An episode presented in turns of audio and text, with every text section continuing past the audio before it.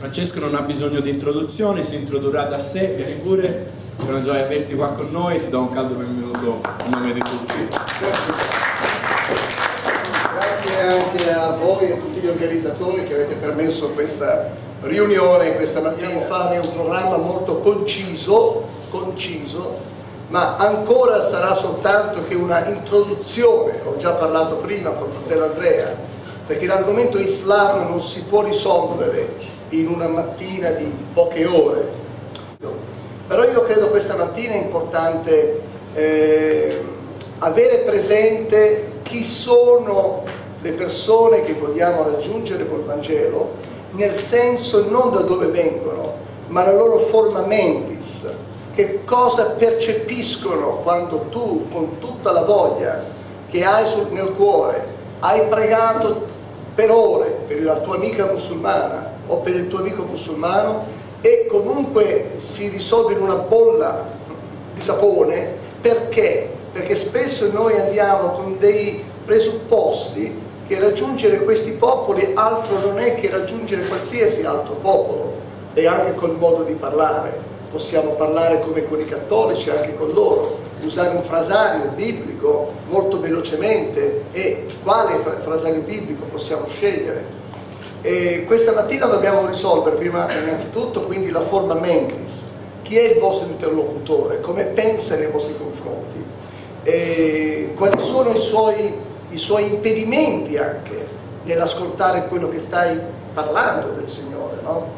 E perché se non abbiamo chiaro che hai davanti a te tutte le tue buone risorse e il tuo buon impegno, possono quasi sembrare infruttuosi. È vero che poi c'è lo Spirito Santo che va al di là di quello che noi non riusciamo a comunicare, e anche magari cerchiamo di comunicare in un modo nostro. Il Signore va oltre a questo, no? Sicuramente, eh, ma è anche opportuno pensare alle loro difficoltà di comprensione, nella loro forma mentis. Quindi dopo eh, cercheremo anche, dopo questa parte, eh, di darvi anche alcuni strumenti apologetici su che cosa significa rapportarsi eh, con loro quando parli di, del Signore Gesù Cristo, quali sono i ponti di congiungimento che si possono fare con i musulmani quando si parla di Gesù, perché alcuni ponti di congiungimento ci sono tra noi e loro, benché comunque il Gesù che viene presentato nella loro mente è un altro Gesù, è completamente un altro Gesù. Quindi eh, è bene avere questo, iniziare da qua. Eh, sicuramente si possono anche eh, supporre nuovi episodi come questi in altre sedi qui a Firenze, per poi fare degli approfondimenti. Dunque, ho visto e anche ho considerato che il momento particolare che stiamo vivendo oggi è piuttosto eh, difficile. Voi capite che uno dei valori della nostra società è, è la tolleranza, vero? Ma nessuno abbraccia il sincretismo di voi volutamente, ma in un modo impercettibile, siccome la Chiesa vive nel mondo. È vero o no? La Chiesa vive nel mondo, quindi quello che noi sentiamo entra anche in noi, e quindi con, con, gli anni, con gli anni ci possiamo allontanare dalla radicalità della verità. E anche questo è importante questa mattina ribadire. Ci siete? Avete colto? Ecco. Quindi è una difesa che il corpo di Cristo deve avere anche eh, contro queste pseudo verità.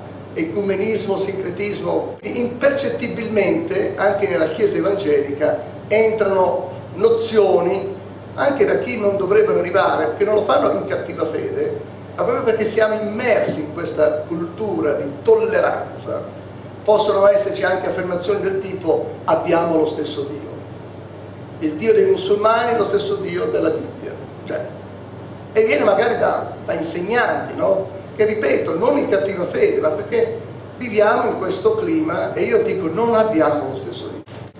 L'Islam, quali sono i pregiudizi che, o la forma mentis che i nostri amici hanno? Chi di voi ha, ha provato a parlare con i musulmani? Vediamo il mio uditorio, qual è? uno, due, tre, quattro, cinque, sei, sette, gli altri no.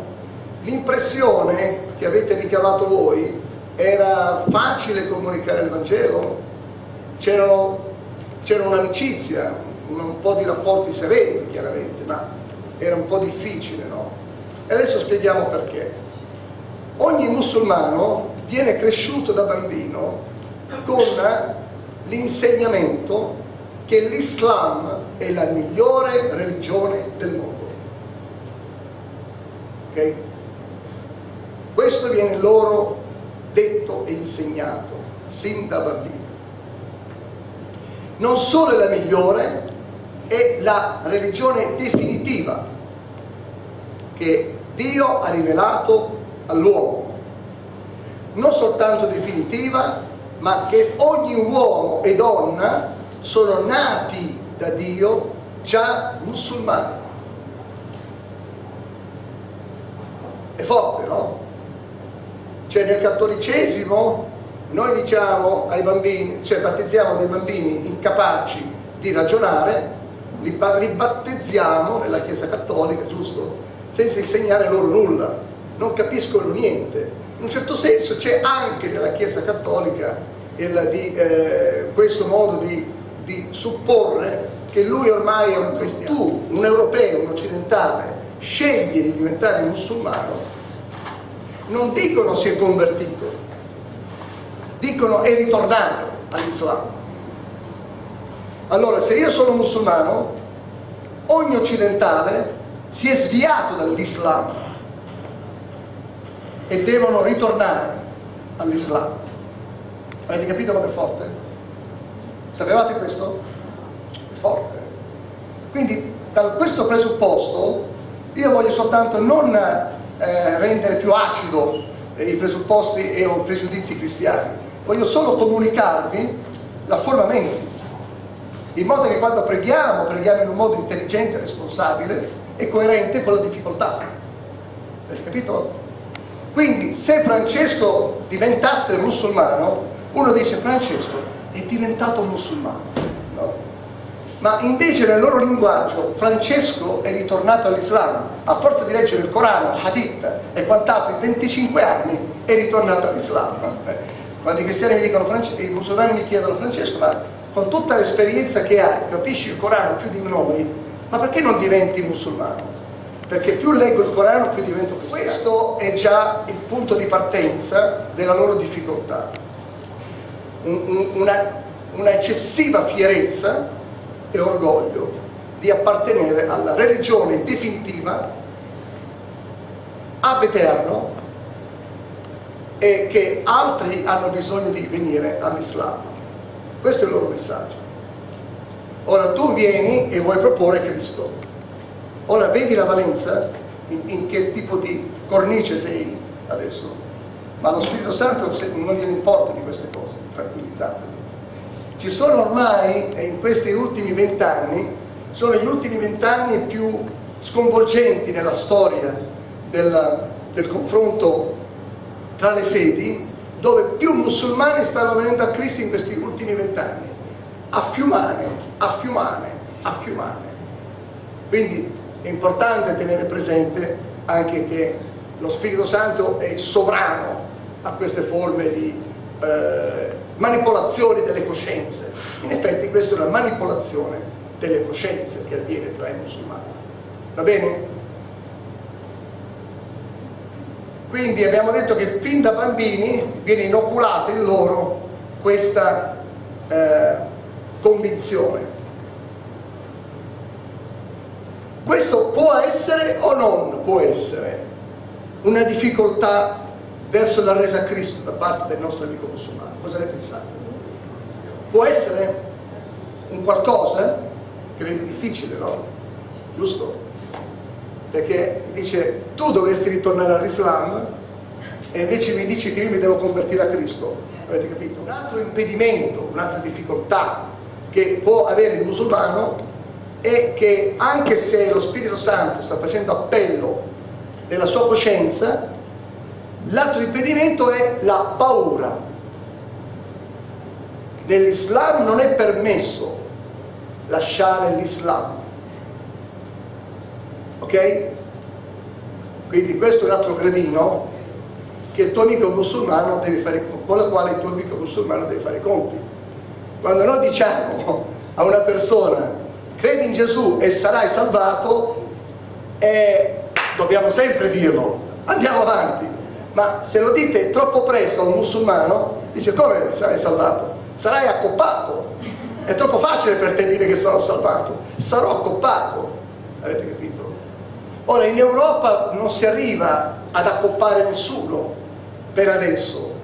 Sicuramente i nostri amici che si sono convertiti a Cristo hanno subito però persecuzioni psicologiche, persecuzioni materiali, qui in provincia di Milano, e accade anche in provincia di Firenze che si convertono. Quindi la comunità musulmana fa muro contro la conversione a Cristo di un loro ex affiliato. Quindi c'è una persecuzione molto forte, anche qua. Io ho rilasciato degli articoli, delle interviste su questo, su Repubblica. Ho rilasciato un'intervista contro la persecuzione che c'è verso i musulmani che si convertono a Cristo dai musulmani stessi.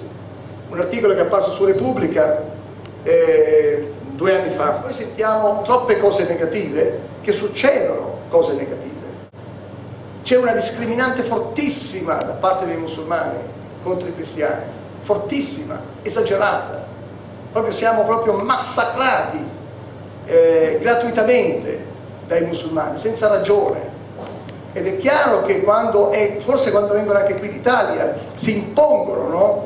Nel volere eh, che la legge italiana preveda eh, il loro ingresso in Parlamento, no? Questo ci fa arrabbiare, perché c'è un'ingiustizia nei nostri confronti, c'è l'ingiustizia, c'è l'ingiustizia. E quindi ehm, il fatto di portare il Vangelo ai musulmani, si può dire in italiano, ma bottiamoli tutti a mare questi qua, avete capito? È un modo di dire italiano, ma questi qui, ma sì, no? E abbiamo bisogno di, fare, di trovare dei contraltari, noi cristiani, per avvicinarci alla, alla compassione verso queste persone che non meritano. Ma chi meritava? Chi meritava? Allora io sono consapevole che sono molti che stanno uccidendo i cristiani, li torturano, li crocifiggono, li crocifiggono anche, sono degli assassini, assassini. Ma forse con gli immigrati che arrivano in Italia non tutti condividono gli stessi musulmani che sono qui per cercare una vita migliore, condividono questi eccidi inutili. Non tutti, quindi non è giusto unire tutti quanti nello stesso calderone. Come se io vado in America, abito, che so, uh, nel quartiere più uh, criminalizzato della, di New York, eh, e dicono sono tutti mafiosi gli italiani. Ho visto due ostacoli che i musulmani hanno, si definiscono di avere la religione migliore, la paura di lasciare l'Islam, e poi c'è la distorsione del cristianesimo. Questo è un altro terzo impedimento, che i, i musulmani devono fare i conti. Per questo motivo voi dovete sempre affermare che, caro amico, io ho un'esperienza con Cristo, io non ti voglio dare una religione, perché le religioni non salvano. Siamo d'accordo con questa affermazione? È un'affermazione molto forte. Le religioni non salvano. Lui ti, ti farà delle domande, se è interessato ad ascoltarti. Cosa significa la tua formazione? Non, noi non siamo persone che vanno alla messa nella Chiesa Cattolica. Dovete proprio ridefinire i contorni di chi non siete, perché nel momento che tu stai andando da Lui, sei un nato di nuovo, sei un credente nato di nuovo, Lui non sa che tu non, ti, non pieghi le ginocchia davanti alle statue. Avete capito? Loro non piegano le ginocchia davanti alle statue, hanno altre statue, psicologicamente hanno altre statue, ma non piegano nel senso fisicamente le ginocchia. Questo farà guadagnare a voi mille chilometri, gli scores, sai punteggio, no? Quando vai a giocare a flipper, no? I livelli, i livelli, oggi ci sono i livelli. Voi comunicate che non siete cattolici, ma che siete credenti in Cristo, che non piegate le vostre ginocchia alle statue, ai santi, che credete che Dio è spirito e verità, e dovete affermare che voi pregate il Signore in qualsiasi posto dove vi trovate, anche in una stanza come questa, perché anche i musulmani pregherebbero in una stanza come questa. Ci siete? E questo vi avvicina, vi avvicina, ok? Questo vi avvicina. Pensano alla distorsione del cristianesimo perché viene loro inculcato su nozioni che sono false, che la Bibbia è stata contraffatta, eh, su nozioni, l'immoralità dilagante in Europa, questo lo vediamo anche con i nostri occhi, eh, sul cristianesimo che tutti i cristiani spacciano per strada, no? Che tutte le cristiane fanno solo porno, le cristiane che fanno pornografia, pornodive, alcune ci sono, le, visto, le vedete anche voi, ci sono delle cantanti eh, come Shakira, no? Quella per loro è una cristiana, la mettono al tuo livello, capito? È lì il problema. Vi hanno messo tutti nel calderone, nello stesso calderone, vi dovete distinguere, sorelle.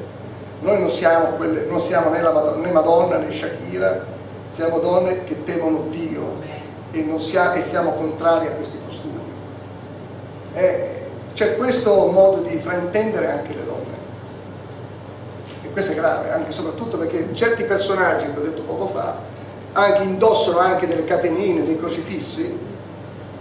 Questo realmente è dura, eh? È dura. Infatti io vorrei fare il, il, il cristiano radicale, proibire a queste cantanti, a queste pornodive di indossare qualsiasi oggetto cosiddetto sacro. Lo farei, eh, lo farei. Questa però è una mia opinione personale, mi potete allontanare sicuramente. Allora, sì, perché è controproducente contro l'evangelizzazione, è controproducente. In sostanza è il cristianesimo viene identificato con i costumi occidentali. Questo è tutto. Avete capito? Quando il cristianesimo viene identificato con quella dissolutezza morale che ne consegue in Europa. Quindi ecco che lui dice: ma perché tu vieni da me a portarmi la tua fede? Stiamo meglio noi di voi, siete voi che avete bisogno di noi. Che non è vero, adesso dovrei dirvi tutto quello che succede nel Medio Oriente, che è tutto nascosto. Non, è inutile che andiamo a parlare di queste cose qua. Noi dobbiamo adesso non spettegolare, ma vedere come portare il Vangelo, no? Da dove ci troviamo, in, in Europa. Va bene? Quindi eh, il cristianesimo è identificato con la cultura occidentale. Ed è, ed è giusto che quindi questa mattina, con quello che vi sto dicendo, è, è, lo scopo è neutralizzare questi malintesi che ci sono tra cristiani e musulmani, tra cristiani evangelici e musulmani. Questi sono dei malintesi, ma loro non lo sanno che sono dei malintesi. Quindi ancora prima di parlare di Cristo, tenete presente che hanno questi malintesi, questi pregiudizi, nella loro mente, e quindi ne consegue che se pare che il, il primo approccio verbale non sia andato molto profondo, non dovete pensare: oh, tutti calabresi questi qua, tutte teste dure, è un modo di dire, no? Ecco, quindi eh, tenete presente che non è necessariamente che sono chiusi al Vangelo, ma devono fare i conti con queste loro difficoltà, con questi mali. Questo per quanto riguarda i malintesi, abbiamo visto in questi dieci minuti. Poi c'è il risveglio spirituale. E qui non posso darvi la ricetta. Non siamo noi lo Spirito Santo che possiamo dare loro la, il risveglio della sete spirituale. Loro pensano: abbiamo tutto, abbiamo la religione definitiva, guardate questo Occidente qui, hanno bisogno di noi. Quindi apparentemente pare che non hanno questo risveglio, questa sete di Dio. Avete capito? Perché si, si definiscono che sono a posto. Fariseismo. Si chiama fariseismo. Ok? Siamo arrivati lì, no? In effetti non, i musulmani non, non, non incontro persone che vi dicono parlami di Cristo perché veramente mi sento perduto, no? Non è così, nemmeno gli italiani fanno così, no? Ecco. Quindi risvegliare il senso spirituale delle cose come per gli italiani, per i buddisti, per gli induisti, per i musulmani, per gli atei, ecco. Questo è qualcosa di fondamentale che sappiamo. Per loro il peccato non è una trasgressione che comporta l'allontanamento della creatura dal suo creatore per sempre. La trasgressione del peccato per loro non è così grave, perché si può porre rimedio con il buono sforzo nelle opere meritorie. Tuttavia il Corano dice, a proposito, apro un momento, ho fatto il D V D di questo dibattito di due settimane fa a, Le, a, a, Biella, a Biella, il D V D sarebbe ottimo se voi lo poteste regalare, farne anche delle copie eh, per i vostri amici musulmani. La trasgressione, il peccato eh, non pone un muro tra la creatura e il creatore, ma è qualcosa che si può giostrare, riparare eh, con la frequentazione della moschea, con le preghiere, eh, con le opere buone. Tuttavia l'Islam dice che Dio è sovrano e può fare qualsiasi cosa con il pellegrino, con l'uomo pio che lo ha servito per tutta la vita, lo può anche destinare all'inferno. Nelle cicliche islamiche eh, Maometto dice che nel giorno del giudizio chiunque musulmano dovrà passare su un ponte che viene gettato sull'inferno, e chi cade da questo ponte sono gli angeli che spingeranno quella persona giù nell'inferno e tratteranno un altro da questo ponte, su questo ponte, e passeranno, chi passa il ponte sarà in paradiso. Ma e Mohammed dice: io sarò il primo a passare su questo ponte, io sarò il primo ad attraversarlo. Allora l'invocazione dell'apostolo di Allah in quel giorno sarà Allahukka Salim, Salim, che vuol dire Allah salvaci. Alcune persone saranno punite a causa delle loro opere malvagie, altre ancora saranno tagliate a pezzi e cadranno nell'inferno, ma saranno salvati dopo un tempo. Questo si parla di... E infatti Mohammed dice nel Corano che lui non sa cosa sarà di lui nell'ultimo giorno, né posso garantire per voi. Noi abbiamo Gesù che ha detto: io so dove vado, so da dove vengo, vado a prepararvi un luogo affinché dove sono io siate anche voi.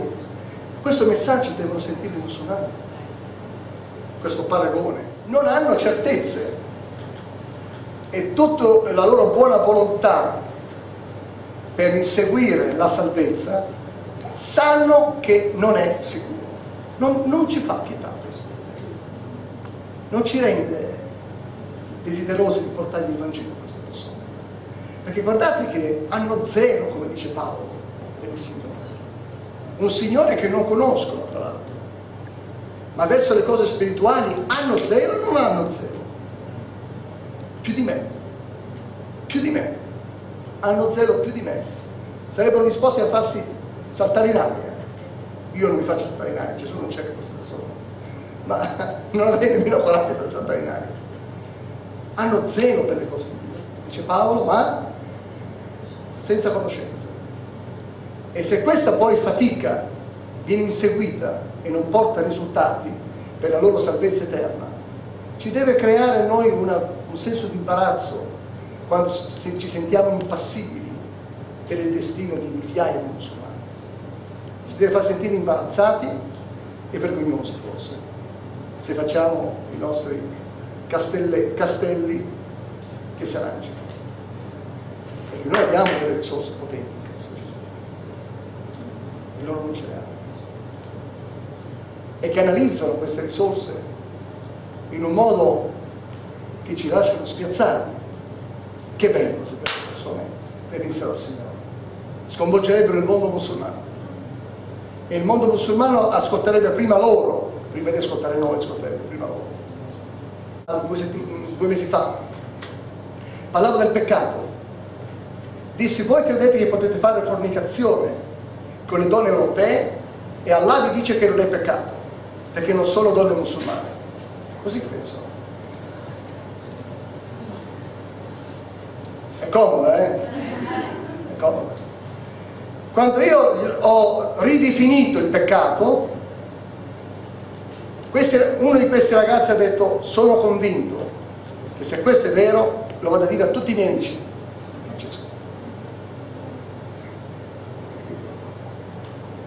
Loro stessi poi si lanciano verso il messaggio e arriva da loro, non da me. Noi molto spesso siamo convinti che dobbiamo iniziare sempre a parlare da Gesù. È vero o non è vero? Sì o no?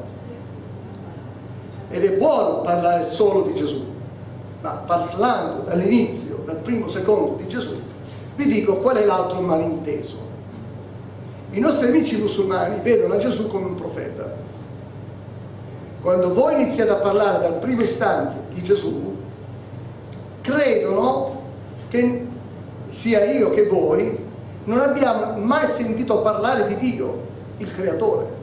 Siamo lontani dall'informazione che esiste un Dio creatore dell'universo e che noi abbiamo eh, situato Gesù più importante, un uomo, più importante del creatore, perché un musulmano vorrebbe sentire parlare di Dio con voi e da voi. Ci siamo?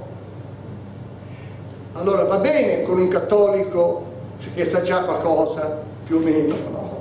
Che inizia a parlare di Gesù, no? Che non ci sono altri intercessori che Gesù, che non c'è altro nome che ci è stato dato dal cielo affinché siamo salvati se non Gesù Cristo, e così sbaragliamo tutti i santi, tutte, tutte le Madonne, tutti i San Giuseppe e quant'altro.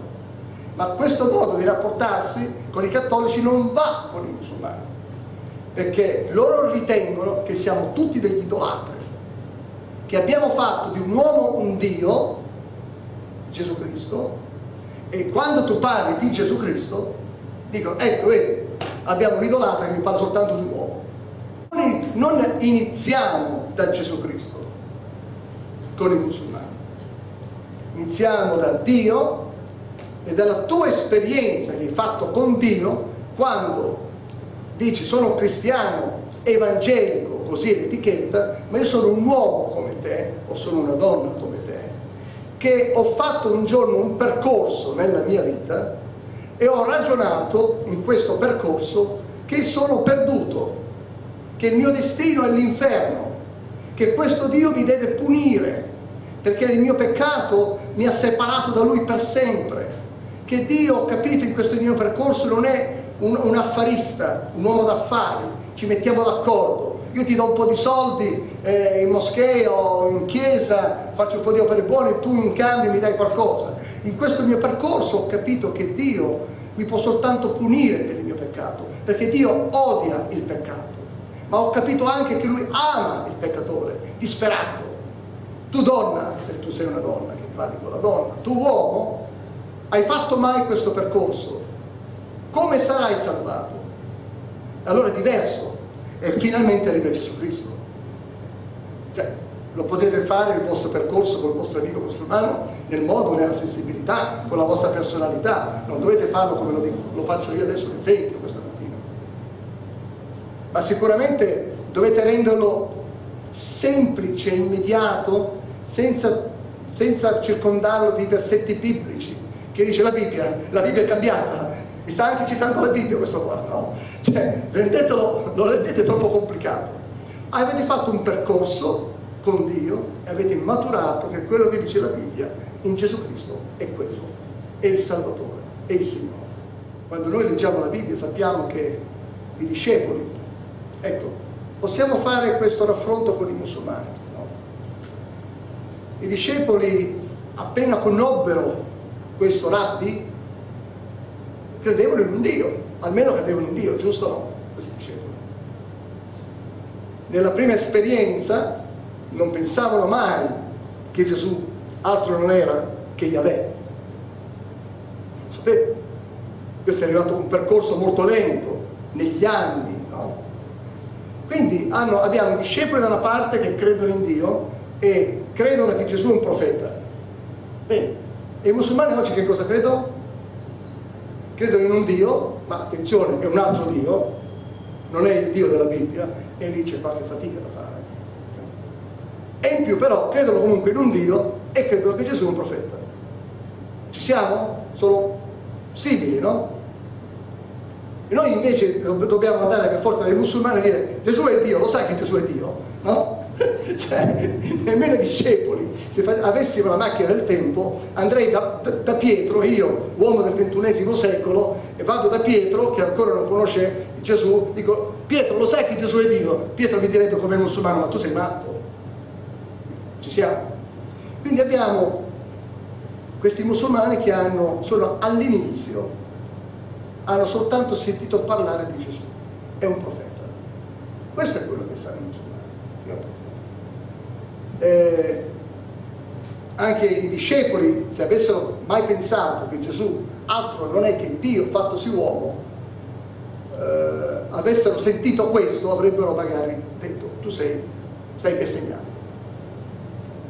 Quindi come vediamo la compassione di Gesù che non si è imposto, non ha, eh, non ha subito messo, delineato la sua, la sua eh, divinità, non credo che lui ci sta chiedendo che dobbiamo imporre la divinità dal primo secondo quando vediamo il nostro amico musulmano.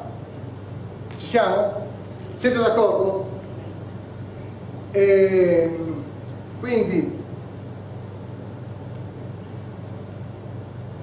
l'altra difficoltà dei, dei primi discepoli nel primo periodo di, di Gesù, finché non, non, non accade che Pietro confessò tu sei il figlio di Dio, no? Dice non la carne e il sangue, no? Te l'ha rivelato, ma il Padre mio che è in cielo. Ma fino a quel momento i discepoli avevano compiuto opere mandati da Gesù Cristo, ma ancora da lì a, a riflettere che era il figlio di Dio non erano ancora arrivati. Ci siamo? Ci siamo o non ci siamo? Quindi vedete che Gesù gradualmente si rivela in queste persone, con tutto che li manda, manda i settanta, manda le persone a guarire, a liberare, a risorgere i morti, ancora non hanno capito che è il figlio di Dio. E Gesù non è lì che dice, uè, guarda che sono il figlio di Dio, dico, eh. Ma a un certo punto, quando i tempi erano maturi, la rivelazione arriverà, anche per i musulmani. Ci siamo? Quindi c'è anche questa difficoltà che noi affrettiamo le tappe e diciamo, ecco, teste dure, ecco, sono tutti calabresi. No, siamo noi che forse corriamo troppo sulla Ferrari. Vogliamo portare la rivelazione a questi musulmani che ancora viene insegnato nelle moschee che i cristiani bestemmiano quando dicono che Gesù è il figlio di Dio. Loro nelle moschee ogni venerdì vengono eh, risezionati nelle loro coscienze con queste affermazioni e i cristiani dicono che Gesù è il figlio di Dio. Provate oggi se usciamo, andiamo al mercato, andiamo a dire Gesù è il figlio di Dio, dice ma no, dai ragazzi, non scherziamo, state bestemmiando, fanno ancora così. E quindi dobbiamo dosare l'insegnamento e si basa sulla tua esperienza, si basa sulla tua testimonianza, quello è innegabile. Quindi puoi dire dall'esperienza che io ho fatto cercando Dio nel mio percorso, il Dio mi ha rivelato quando i tempi erano maturi che Gesù è. Questa tua rivelazione che Dio ti ha dato, quella è innegabile, è innegabile, quella non la possono disdire. Possono disdire quello che è scritto nella Bibbia, ma quando tu poi la confermi con la tua esperienza, e poi non sei solo tu, sono milioni di credenti nati di nuovo, questi non lo possono smentire, perché i frutti si vedono della conversione, perché i frutti, l'albero si conosce dai frutti. Quindi i discepoli non pensavano nell'immediato che Gesù era il figlio di Dio e non pensavano nell'immediato che morire sulla croce sarebbe stata la più grande vittoria di tutti i tempi, ma pensavano che la sua morte sulla croce era una sconfitta, no? Sappiamo a Pietro cosa ha detto, no? A Gesù. I musulmani sono lì, come l'apostolo Pietro, non ti accada mai una tal cosa, è un disonore, una vergogna. Un uomo come te, un uomo pio come te, un uomo di Dio e il figlio di Dio, fare quella morte infame. Ecco che i musulmani sono ancora lì con questa persona, con, come Pietro, su quel livello là. Solo che poi lo Spirito Santo è venuto nella vita dei, dei discepoli, sono andati dopo a Gerusalemme, hanno predicato l'Evangelo, hanno proclamato che Gesù è il figlio di Dio, ci sono state frotte di conversioni. Amen. E però i discepoli non hanno fatto dei passi graduali? Certo, e i passi graduali devono fare queste persone, soprattutto poi se queste persone, eh, dicasi musulmani, oggi nutrono odio, odio, questo è peggiore, no? Quindi sono prevenuti, ma molto prevenuti. Pietro non odiava nessuno, era un discorso di convinzione, finché lo Spirito Santo ha rivelato che Gesù è il figlio di Dio. Non c'era odio in Pietro, un uomo per bene, un uomo timorante Dio. Ma i, ma i musulmani, oltre che avere questo velo, questo velo, hanno, sono prevenuti con l'odio, e l'odio è il più grande ostacolo che c'è, l'odio, l'odio verso i cristiani, l'odio verso il Vangelo, l'odio verso Gesù Cristo, l'odio verso gli ebrei, perché la, via, perché la salvezza proviene dai giudei, no? Se tu dici questa frase, odio anche di questo, quindi l'odio che, che gli impedisce di fare questi passi graduali come discepoli di Cristo. Il Dio dell'Islam. Allora, abbiamo accennato all'inizio che il Dio dell'Islam non è il Dio di cui si parla nella Bibbia. Eh, ma è vero che comunque si fa un gran parlare, che ci sono delle, eh, delle molte similarità. Noi affermiamo che Dio della Bibbia è un creatore, è il creatore. Loro dicono il Dio del Corano è il creatore, è lo stesso Dio. Non è lo stesso Dio, lo vediamo adesso. Eh, infatti c'è molta confusione oggi, se ne fa un gran parlare anche nei salotti televisivi e anche negli ambienti evangelici e negli ambienti anche delle moschee, anche dei musulmani stessi. Tu vai da un musulmano, ti dirà abbiamo lo stesso Dio, io dico no, non abbiamo lo stesso Dio. La rivelazione con cui Dio si è rivelato nella Bibbia, si è rivelato diversamente. Questo Dio, se fosse lo stesso, si contraddice nel Corano, poiché se nella Bibbia il Dio della Bibbia si è rivelato all'uomo peccatore, ponendo eh, con la sua iniziativa, di sua iniziativa, ha prospettato un sacrificio per il peccato attraverso lo spargimento di sangue. Nel Corano abbiamo il Dio del Corano che dice che non c'è spargimento di sangue per, per la giustificazione del peccato. Sono due contraddizioni, quindi abbiamo a che fare con, una, con una, un Dio che si contraddice. Ma Dio si può contraddire? Questa è la mia domanda retorica, che io concludo con i miei amici. Dio non si può. Nel Corano sta scritto che non c'è spargimento, lo spargimento di sangue non è utile per il perdono dei peccati. Il profeta Mosè dice che senza spargimento di sangue non può esserci, quindi una rivelazione tutta diversa dal, dal Dio che si è rivelato a Mosè. Eh,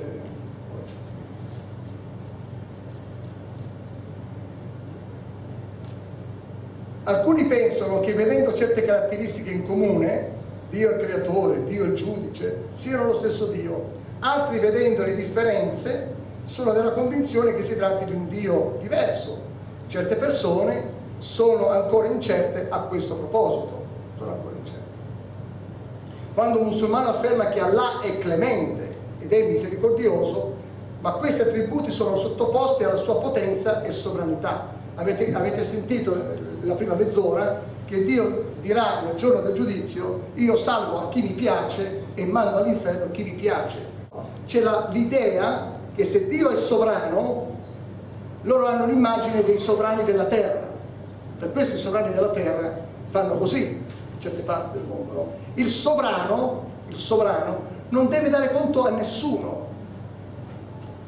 non deve mantenere una promessa, il sovrano. Avete presente? Mi, mi dite sì o sapete di questo? Saddam Hussein, quando il suo genero lo ha tradito tanti tanti anni fa e cercava di fare un golpe, no? Ha promesso, che poi è scappato in Giordania, in qualche paese della Siria, non mi ricordo, poi gli ha promesso che se ritornava in famiglia non lo avrebbe punito. Ci siamo? Quando è rientrato, sapete la sorte di... avete conoscete la cronaca? L'ho fatto decapitare. Allora, la promessa di una salvezza non è necessaria. Se Dio deve promettere, scade la sua sovranità. Loro rispettano Dio in questa lo traducono, che danno rispetto a Dio perché non dicono che Dio deve mantenere una, un impegno, una parola, una promessa con l'uomo, perché Dio è Dio e noi siamo delle creature, siamo i suoi schiavi. In questo modo loro vedono di essere veri seguaci del vero Dio, perché il vero Dio fa quello che gli pare. Invece abbiamo la risposta biblica del Dio della Bibbia. Il Dio della grazia è sovrano, è onnipotente, ma lo stesso rimane amore. Questa è la sua, ecco perché è un altro Dio. Il Dio, della, il Dio del Corano dice: sono sovrano, misericordioso, con chi voglio essere misericordioso. Non, non, non devo essere fedele, perché io non sono un Dio debole, sono l'imperatore, sono il sovrano. Questa è la traduzione del Dio del, del Corano. E il Dio della, della Bibbia è sottoposto alla sua santità e alla sua fedeltà. Il Dio nella sua natura non può prescindere dagli attributi della fedeltà e dell'amore. Fedeltà e amore. Ecco che questi sono assenti nel Dio del Corano, assenti. Ma proprio perché è Dio sovrano in quel modo, può fare quello che vuole. Abbiamo letto prima quei versetti del ponte sull'inferno, che io posso mandare chi voglio, trattenere chi voglio. Il vero Dio della Bibbia, cioè, è giusto e non può lasciare impunito il peccato. Allo stesso tempo egli ha anche amore, perché invece di punire l'umanità per il suo peccato, ha fatto ricadere la punizione sul suo unico figlio, il sacrificio. Questo non si può dire eh, su Allah. In altre parole, il Dio del Corano non ha preparato il piano di redenzione, mentre il Dio della Bibbia lo ha fatto, dando se stesso. È un altro Dio o non è un altro Dio? Questo Dio del Corano è diverso dal Dio della Bibbia, perché anche il nome di Dio nel Corano non è Yahweh. Eh, questo è, questo è, è il nome di Dio. Io sono colui che sono. Questo nome è assente in tutto il Corano. Se questo nome è assente in tutto il Corano, è lo stesso Dio? Non è lo stesso Dio. Abbiamo visto quindi gli attributi, che non, sono, non è lo stesso Dio, gli attributi di santità, di fedeltà, l'amore, non è lo stesso Dio, e abbiamo visto che il nome è completamente assente in tutte le pagine del Corano, è un altro Dio. Quindi non diciamo più che abbiamo lo stesso Dio, ma dobbiamo, eh, non dobbiamo creare dei divari ancora, ci sono già dei crepacci tra noi musulmani, non dobbiamo uscire di qua dicendo che tuo Dio non è Yahweh. Questa è la rivelazione dello Spirito Santo che gliela deve dare, ma correggere la mira che il Dio della Bibbia contiene degli attributi su questo Dio. Ti attirano questi attributi di questo Dio o non ti attirano? Questa è la domanda. Fedeltà, amore, compassione incondizionata, non sulla base di quello che sei o, di, o che fai o che produci, ma sulla base di niente. Lui ti ama, è fedele e ti ama. Ti attrae questo amore di Dio? Si dice sì. Questo non è nel Corano. Ci siamo, loro lo sanno bene, perché lo vivono nella loro pelle. È, è, è entrata nella cultura. No? Ci siamo? So che è molto forte, no? Ma per quello ho detto io al primo minuto, mi dicono che io sono, sono una persona impopolare, perché faccio un ministero impopolare, perché vado a, a, to- a toccare dei cardini che tutto il sistema invece direbbe no, non è così. No, siamo impopolari in questo modo, ma non, è, non siamo impopolari, siamo fedeli alla parola di Gesù. Qualche migliaia di anni dopo, da, dal profeta Mosè ribadiva: ascolta Israele, il Signore Dio nostro è l'unico Signore. Quando dice il Signore nella, nell'ebraico non è il Signore, è Yahweh, che poi traducendolo in italiano mettono il Signore, ma Yahweh dice. Quindi leggendo in ebraico la, questa parola, Gesù afferma, dice: ascolta Israele, Yahweh, Yahweh è il Dio nostro, è l'unico Signore. Ama dunque il Signore il Dio tuo, ama dunque Yahweh il Dio tuo, con tutto il tuo cuore e con tutta l'anima tua e con tutta la mente tua e con tutta la forza tua. Questo era per rispondere in molto allargato anche alla sorella che aveva anticipato con la domanda eh, sullo, sulla, sulla persona di Dio, giusto? Ti ricordi, hai fatto la domanda? Ti, ti ha risposto? Ti ha risposto? Volevo darvi ora dei ponti con Gesù. Abbiamo visto quello che ci separa dai musulmani. Quello che ci separa dai musulmani sono questi malintesi che nutrono i nostri confronti.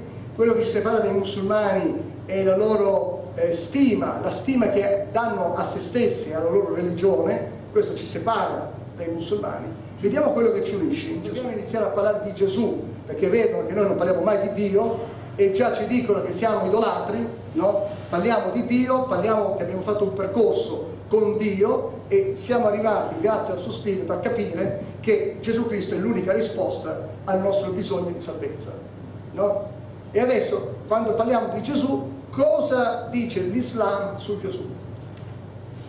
Tutto quello di bello che posso, può dire il Corano su Gesù comunque scade in, drammaticamente quando dice che Gesù non è morto sulla croce, non è il figlio di Dio e non è Dio.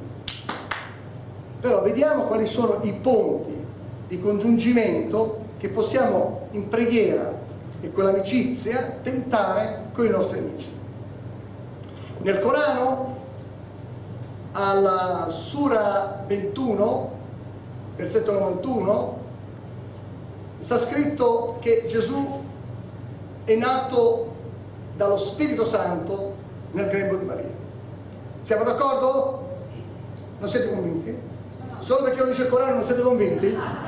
Io sono convinto che è vero, è un ponte, quindi sì, è vero. E lo troviamo, questo parallelo, nel Vangelo di Matteo, al capitolo uno, dal versetto venti al versetto ventuno. Potete scrivere il numero, ok? Sura del Corano, Vangelo, poi a casa vi fate la vostra... Andate online, prendete il Corano e potete fare anche uno studio approfondito. Riprende di nuovo che è nato, eh, Gesù è nato da una vergine. Nella Sura diciannove, Sura sta per capitolo, ma se vogliamo entrare un attimino più in sintonia col mondo musulmano e capire come parlare con loro, si dice Sura. Sura, capitolo diciannove, versetto venti ventuno, dice: Maria risponde a, all'angelo: come potrei avere un figlio se mai un uomo mi ha toccata e non sono certo una, una libertina? E l'angelo Gabriele risponde, questo è il Corano, eh, sembra sempre il Vangelo ma è il Corano. Eh, allora, tutte queste risorse che sono molto simili alla Bibbia, io faccio studi quando sono in vacanza al mare, mi rilasso, mi leggo i Vangeli apocrifi sulla spiaggia e da questo io ho scritto questo libro, Luce sull'Islam. Praticamente io appuro con questi studi Eh, da dove il Corano ha copiato certi versetti, perché certi versetti del Corano non vengono che dai Vangeli apocrifi. Questo qua è un altro dei Vangeli apocrifi, lo vedete questo libro? The Lost Books of the Bible. Voi, voi vi, vi prendete il piacere a leggere questi libri, leggeteli e, e, e direte: Signore, grazie che mi hai dato la rivelazione, soltanto la tua rivelazione, la Bibbia. È un modo per ritornare e lodare il Signore. Questa è tutta immondizia, tutta spazzatura, sono libri apocrifi, ma il Corano attinge da queste fonti. Non c'è rivelazione, ma non c'è una rivelazione.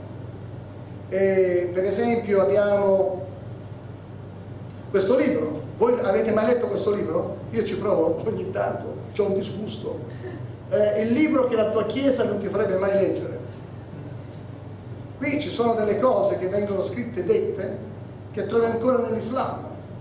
Cioè quello che ti sto leggendo non c'è una rivelazione nell'angelo Gabriele, perché sembra simile al Vangelo. Dice: oh, ma allora c'è qualche cosa di spirituale nel Corano. Queste sono tutte cose che venivano dette e stradette in Arabia Saudita dai cristiani e dai giudei che vivevano, quei, quei giudei che dalla diaspora, da Gerusalemme, oramai avevano preso radici in Arabia Saudita, avevano dato queste informazioni, distribuito le informazioni del loro credo e c'erano dei pseudo cristiani che comunque credevano in qualche forma di cristianesimo. Queste cose Maometto le ha sentite e le ha messe dentro al Corano. Ecco perché sono simili. Quindi non mi venga in mente che qui sto leggendo il Corano e ci sia qualcosa di spirituale. Sono solo cose copiate e copiate male. Ok? Allora, La Sura diciannove dice: come potrei avere un figlio se mai un uomo mi ha toccato e non sono certo una libertina, no? Poi c'è il Vangelo di Luca, capitolo uno, dal versetto trenta al versetto trentadue. L'angelo disse a Maria: non temere Maria, perché hai trovato grazia presso il Corano. Gesù compie i miracoli, risorge i morti, dà la vista ai ciechi, dà l'udito ai sordi.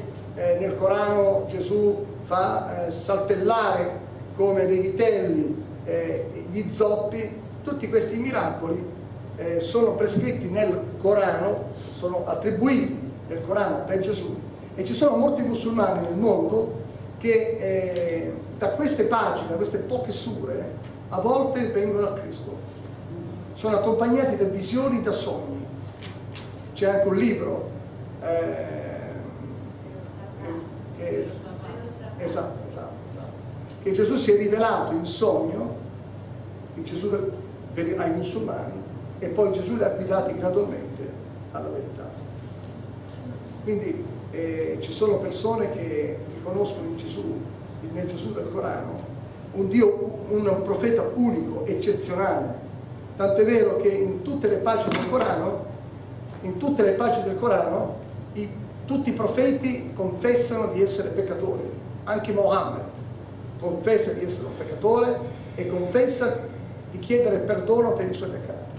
Gesù, tra tutte le pagine del Corano, non chiede mai perdono per niente, per nessun peccato, tant'è vero che questo si allinea con quello che leggiamo nella parola di Dio, quando Gesù dice ai farisei: chi di voi mi convince di peccato?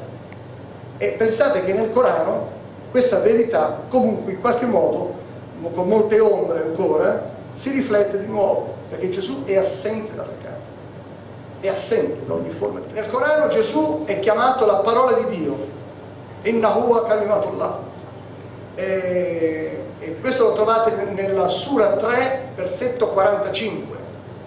Dice: o Maria, Allah ti annuncia la lieta notizia della sua parola in te. Siamo d'accordo? Anche se viene dal Corano? Non abbiate paura, eh? È vero, è la parola di Dio. Nel principio era la parola, la parola era con Dio, la parola era Dio. Ogni cosa è stata fatta per mezzo di lei, e senza di lei, la parola, neppure una delle cose fatte è stata fatta. In lei era la vita, e la vita era la luce dell'uomo. Giovanni, capitolo uno, dal versetto tre al versetto quattro. Colossesi, capitolo uno, dal versetto sedici al versetto diciassette, poiché in lui sono state create tutte le cose che sono nei cieli e sulla terra, le visibili e le invisibili, siano troni, siano signorie, siano principati, siano potestà, eccetera, eccetera. Nel Corano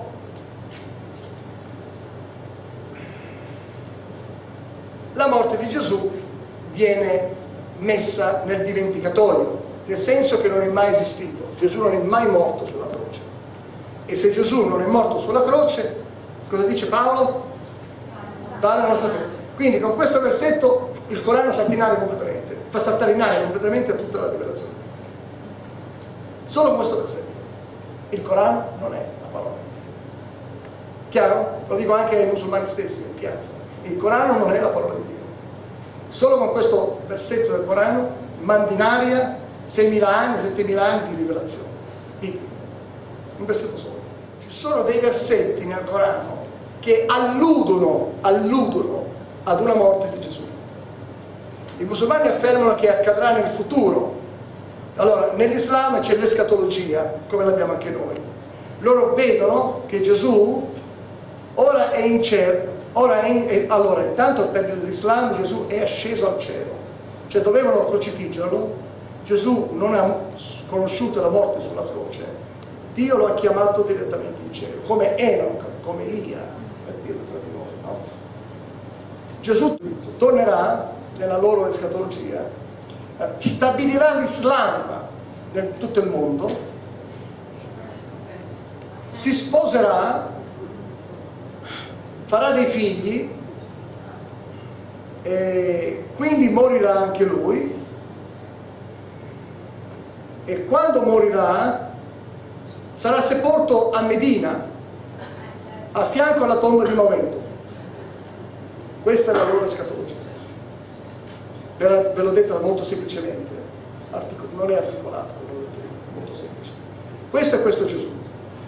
E Gesù ucciderà i cristiani che hanno detto che lui è il figlio di Dio, tutti coloro che mangiano carne di maiale. Questa è la loro casistica fatta su misura, come le scarpe, numero quarantadue, va benissimo, e cioè nel senso che calza a pennello con la loro rivelazione. Ecco, questa è la loro. Però ci sono dei versetti appunto che alludono alla sua morte, che sarebbe questa morte nell'escatologia, secondo l'escatologia islamica. Tuttavia io faccio riflettere che questo è un pensiero, è un pensiero dei musulmani.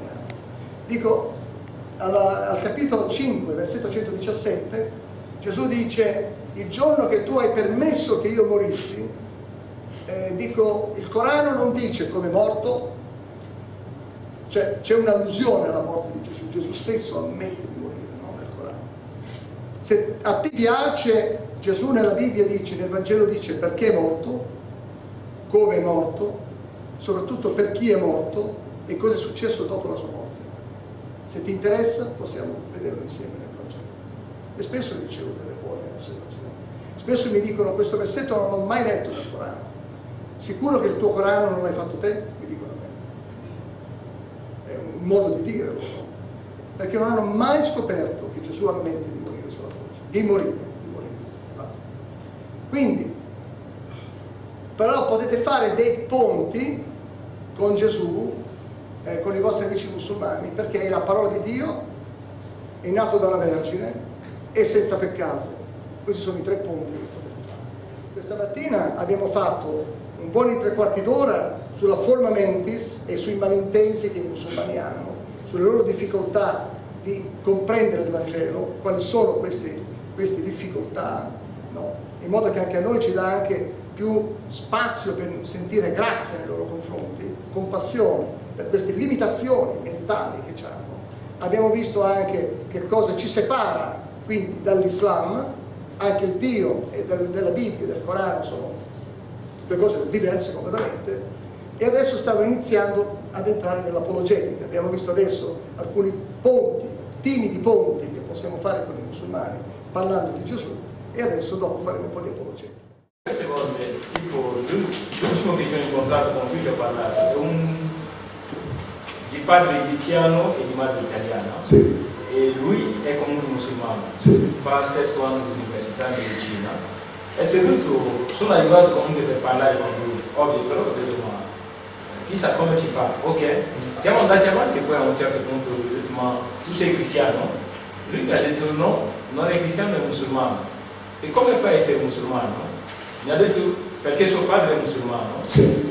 E quindi siamo andati avanti e gli ho detto ok, tuo padre è musulmano, ma tu sai che questa scelta debba essere tua, perché sì. Tu devi scegliere in quale Dio credere. Ha detto no, intanto già lui è musulmano e è contento così, sì. Ma tu sai chi è Dio? Ha detto sì, lo sa. No, volevo chiederti, ma conosci Dio come conosci tuo padre? Perché se tu non lo conosci, come fai ad apprezzarlo? E quindi è rimasto un po'. Siamo andati, ho detto ma se tu come, tu come fai ad adorare una persona che non conosci? Esatto. Come fai a dire che quella sì. persona è brava sì. se tu non lo conosci? Certo. E dopo è rimasto, ho detto perché se tu non sai queste cose ti devi fermare e sì. chiedi a questo Dio di farsi ancora conoscere. Sì. Ci siamo salutati sì. e mi ha detto grazie, sono contento di incontrarti. Sì. Ho detto ok, vai, e se poi leggi la Bibbia, esatto. Perché è importante. Questo è un approccio dall'atterraggio morbido, no? Va bene, no? Sì, no, veramente, sì, sì. Ecco, ma quando io dico noi siamo cristiani, quelli della Bibbia, lui dall'altra parte, stavo dicendo, dice sì, ci siamo presentati. Siamo qui con, della, con degli opuscoli per dartelo a te, perché noi crediamo che tu voglia sentir parlare di religione, perché molti italiani non ascoltano tanto di questi argomenti. Noi crediamo ad esempio che Gesù è il figlio di Dio. Cosa capisci tu come figlio di Dio? Cosa cap- vado subito al nocciolo, ma non è che imponga la, quello, la mia veduta. Cosa capisci tu? Ah, è un figlio di Dio. E dimmi che cosa comprendi con questa definizione. E così, da, una, da un aggancio, facendo un aggancio così franco, così sincero, hai davanti a te persone disponibili. Probabilmente qualcuno dirà, eh, noi capiamo proprio male, non vorrei sentirti parlare di questa cosa, appunto per questo motivo ti volevo dire cosa non significa dalla Bibbia. Ecco, l'altra cosa dunque allora è, fate presentatevi quali realmente siete, perché loro apprezzano la chiarezza quando vi presentate. Loro non sono molto chiari quando si presentano. Loro preferiscono nascondersi, ma pretendono uno standard da te superiore a loro. Ci siamo? Va bene per noi, no? Noi dovremmo dare un esempio. Quindi loro non sono coerenti, loro vivono sul doppio standard, double standard. Loro possono nascondersi e affermare cose false qualche volta, però da te, se fai la stessa cosa, ti squalificano. Tu non li squalifichi, tieni, ti tieni bene lì, pronto per l'atterraggio, e tu ti presenti invece quale veramente tu sei e ti ammirano. Non saranno d'accordo con i tuoi contenuti necessariamente, ma guadagni il rispetto di farti ascoltare, perché sei una persona più credibile. Prima di te sono passati senz'altro altri, altri interlocutori, ma forse testimoni di Geova, forse altri tipi di interlocutori che li hanno raggirati, no? Si sono sentiti presi in giro perché fanno finta magari con certi discorsi di andare verso l'Islam, no? Poi ovviamente non vanno verso l'Islam, sono fondamentalisti, no? Quindi presentatevi quali siete e dite: siamo cristiani della Bibbia. Sai perché siamo cristiani della Bibbia? Perché dico questo? Perché ci vogliamo differenziare da quei cristiani che tu vedi intorno a noi, che bestemmiano il nome di Dio nei posti di lavoro dove tu frequentemente magari vai a lavorare. E voi, io so che non bestemmiate il nome di Dio, tranne se non siete ubriachi. E loro dicono sì, quando siamo ubriachi ci salta in mente. Ma veramente, sì sì. Però non hanno l'abitudine, come i bergamaschi, di intercalare ogni tre parole cinquanta bestemmie, no? Quindi eh, a me fa piacere parlare con te, quindi apprezzare questo loro rispetto di Dio, sentirli valorizzarsi, sentirsi valorizzare meglio degli italiani dal punto di vista religioso. Tu guadagni in terreno e guadagni stima, e il tuo parlare acquisisce più peso. Questo è quello che vi faccio. Siete d'accordo? Va bene per voi? Siate voi stessi. Noi siamo cristiani, dico della vita, perché ci differenziamo dall'immoralità, dal dilagare di, questi, di questa società relativistica, di questo modo di fare. Poi tenete presente chi avete davanti. Se qualcuno non sa bene l'italiano, dovete abbassarvi al livello di parlare un linguaggio comune, molto semplice, molto ma... forse con un linguaggio banale magari, ma l'importante è che arriva gentile, al cuore. Gentile, credo. Esatto, beh, sì, sì. Sì, giusto.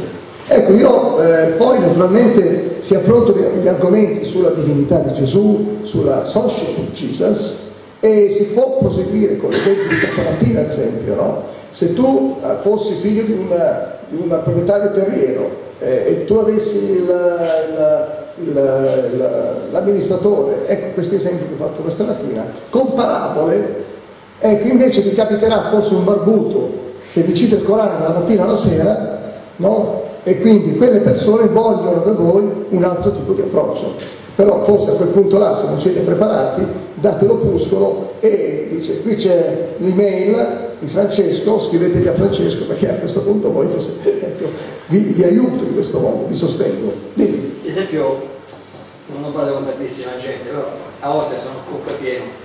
Diciamo, quando capita, per esempio, io ho trovato, parto dall'approccio con, con Abramo. Sì. Esatto. Fatto che loro, ovviamente, noi diciamo poi c'è Isacco, dice che loro è Ismaele. Sì. Questo è il punto. Sì. Però le, quello che io faccio dico, non ha importanza, però dico il fatto che comunque il, il, il, il filare è uguale. Sì. Che Dio prende, manda qualcun altro a posto suo. Sì. Sì. E a quel punto gli dico, io ti parlo di, questa, di questo qualcun altro che è Gesù. Sì. Gli faccio questo approccio qua, diciamo. Sì. Ad esempio. Infatti qua, a pagina sessantacinque, oh, grazie, mi ha dato uno spunto. Abramo, sbagliando si impara, basandoti su Genesi ventidue, pagina sessantacinque, insegna all'amico come questo sacrificio simboleggi la morte del figlio unigenito di Dio. Come Dio, anche Abramo era pronto ad offrire il suo unico figlio, il figlio della promessa. È bene sottolineare che è per questo motivo che oggi noi non offriamo sacrifici. A differenza dei musulmani che offrono sacrifici nel periodo della festa del sacrificio, in onore di Abramo. No? Il sacrificio era una figura di Cristo, il cui adempimento si è verificato alla sua venuta. Così ora non c'è più bisogno del sacrificio, all'uomo non resta altro da fare se non crede alla promessa di Dio e obbedire al suo sacrificio. E io sono stato in Tunisia quando ho, ero là due anni e ho assistito per due anni consecutivi alla festa del sacrificio. Il primo anno, quando io ero lì in Tunisia, non, non ero in grado di comunicare in arabo, dialettale, il dialetto arabo, c'è il dialetto arabo e c'è poi l'arabo classico. Il dialetto arabo è il dialetto locale, il tunisino in questo caso. Il secondo anno, eh, quando avevo già acquisito un po' di scioltezza del linguaggio tunisino, sono andato a predicare al mercato nel giorno del, che vendevano le pecore, e ad alta voce, in dialetto tunisino, ho predicato il Vangelo di Giovanni. Questo è l'agnello di Dio, no? Che poi indicavano. E poi dicevo, non comprate questi agnelli, perché non ve lo potete permettere, perché fate i debiti. Proprio così ho fatto. Si sono riuniti intorno a noi un sacco di persone, ero da solo tra l'altro, da solo, i fratelli pregavano per me, e io ero da solo, circondato da un bel numero di persone, e poi è venuto l'anziano del paese, perché l'anziano del paese gode di molto rispetto, non è come qua, che mi mandano all'ospizio e sono parcheggiati là. là. L'anziano è molto rispettato e guai se tu mi manchi di rispetto. Quindi l'anziano, sentendomi parlare tunisino, vedendo un occidentale parlare tunisino, contro il mercato e contro le, le pecore in vendita, mi ha detto qualcosa. E i giovani, è notevole, siamo in Tunisia, eh, non siamo in Europa, dove qui è scontato che tu vuoi ammutolire, zittire un anziano, qui lo fai, ma non lo fai facilmente in Africa. E, e lui qua lo sa, quindi, tu dal Ciad, no? Lo sai anche tu. Quindi gli, i giovani hanno detto, taci, fallo parlare. L'anziano è andato via offeso, perché è stato cacciato dai, dai suoi conterranei, non da me, io non, non mi sono manco permesso. E hanno continuato ad ascoltarmi, non mi hanno picchiato. Poi io mi sono stancato dopo un quarto d'ora di formare queste frasi in arabo, perché il linguaggio era tutto al contrario, è tutto un linguaggio tremendo. E dopo un quarto d'ora mi sono un po' stancato di formare le frasi, mi accorgevo che le pronunciavo con la, con la sintassi italiana ormai.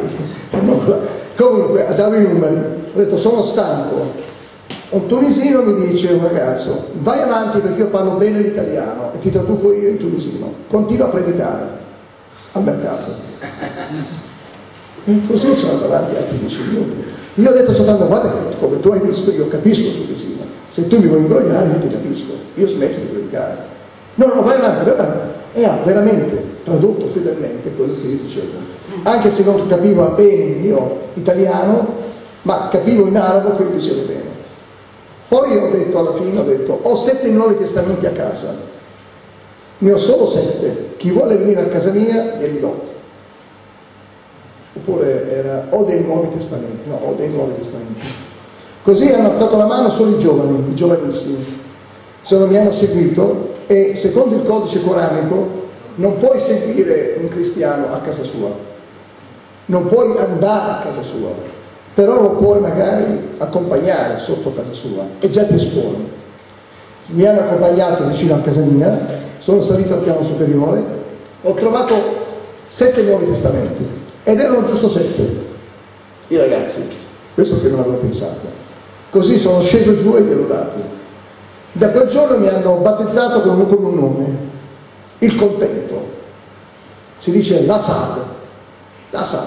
Quindi quando mi, mi vedevano in paese, la Sad, la Sad.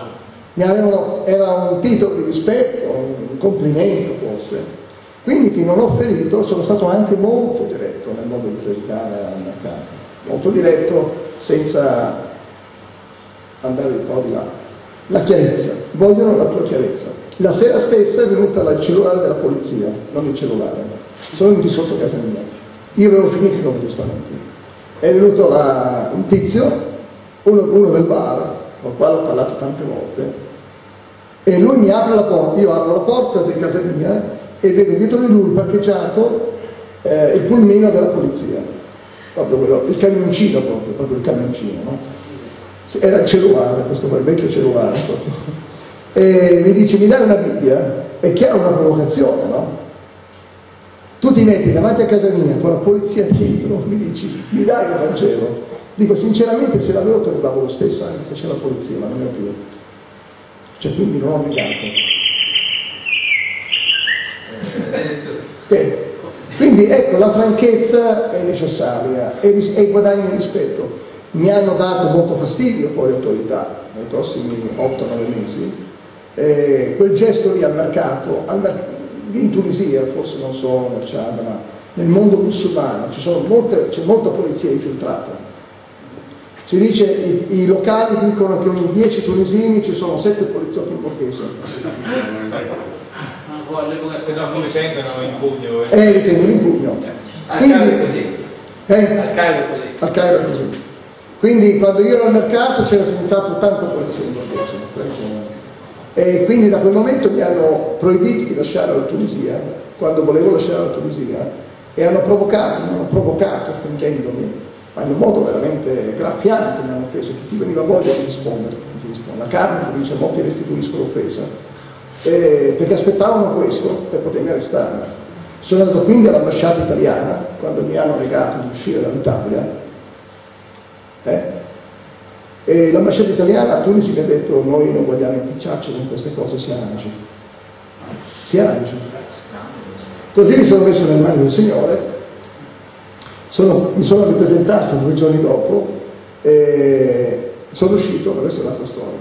Però ecco, le autorità si sono proprio arrabbiate contro la mia sfrontatezza, sfrontatezza di dire, ma che razza di pecore dovete comprare?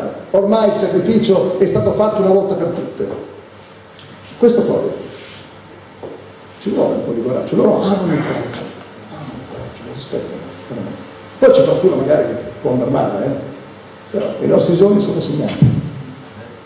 Allora, c'è qualche altra domanda? Eh, perché le quattro, eh, qui è arrivato il fratello Andrea che vorrebbe magari dirci qualcosa. Dici qualcosa? Vabbè, sarebbe una pausa. Sì. Quindi facciamo la pausa. Ecco, chi ha preso il libro di J. Smith adesso e lo vuole tenere? Alzi la mano, chi lo vuole tenere? Ok? Andate a pagarlo direttamente dal fratello Fernando, anche se non avete alzato la mano. Chi non vuole comprarlo me lo porta qua.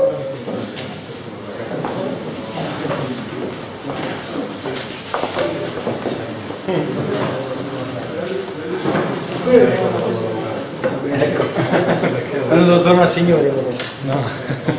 Oh, basta, ci sono altri libri.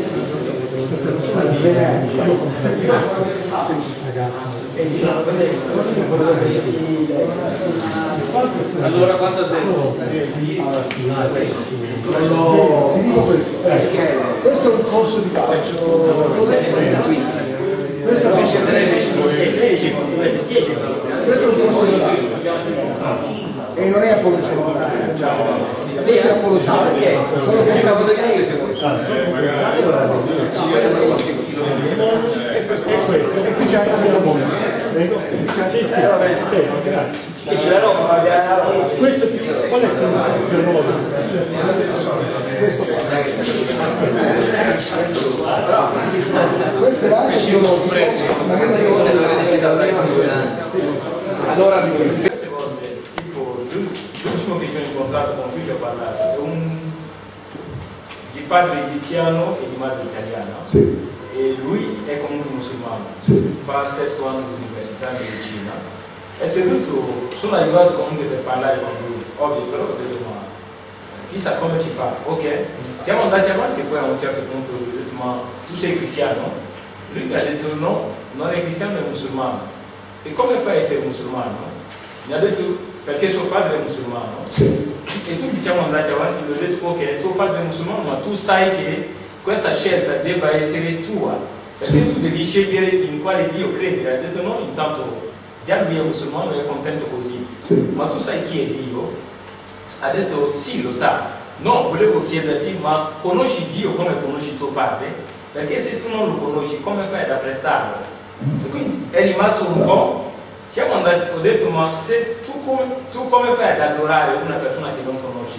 Esatto. Come fai a dire che quella sì. persona è brava sì. se tu non lo conosci? Certo.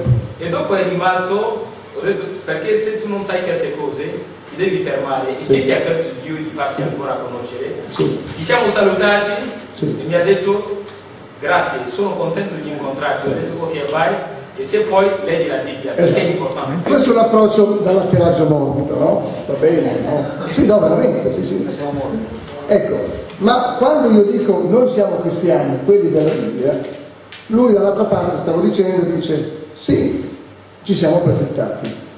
Siamo qui con, della, con degli opuscoli per dartelo a te, perché noi crediamo che tu voglia sentir parlare di religione, perché molti italiani non ascoltano tanto di questi argomenti.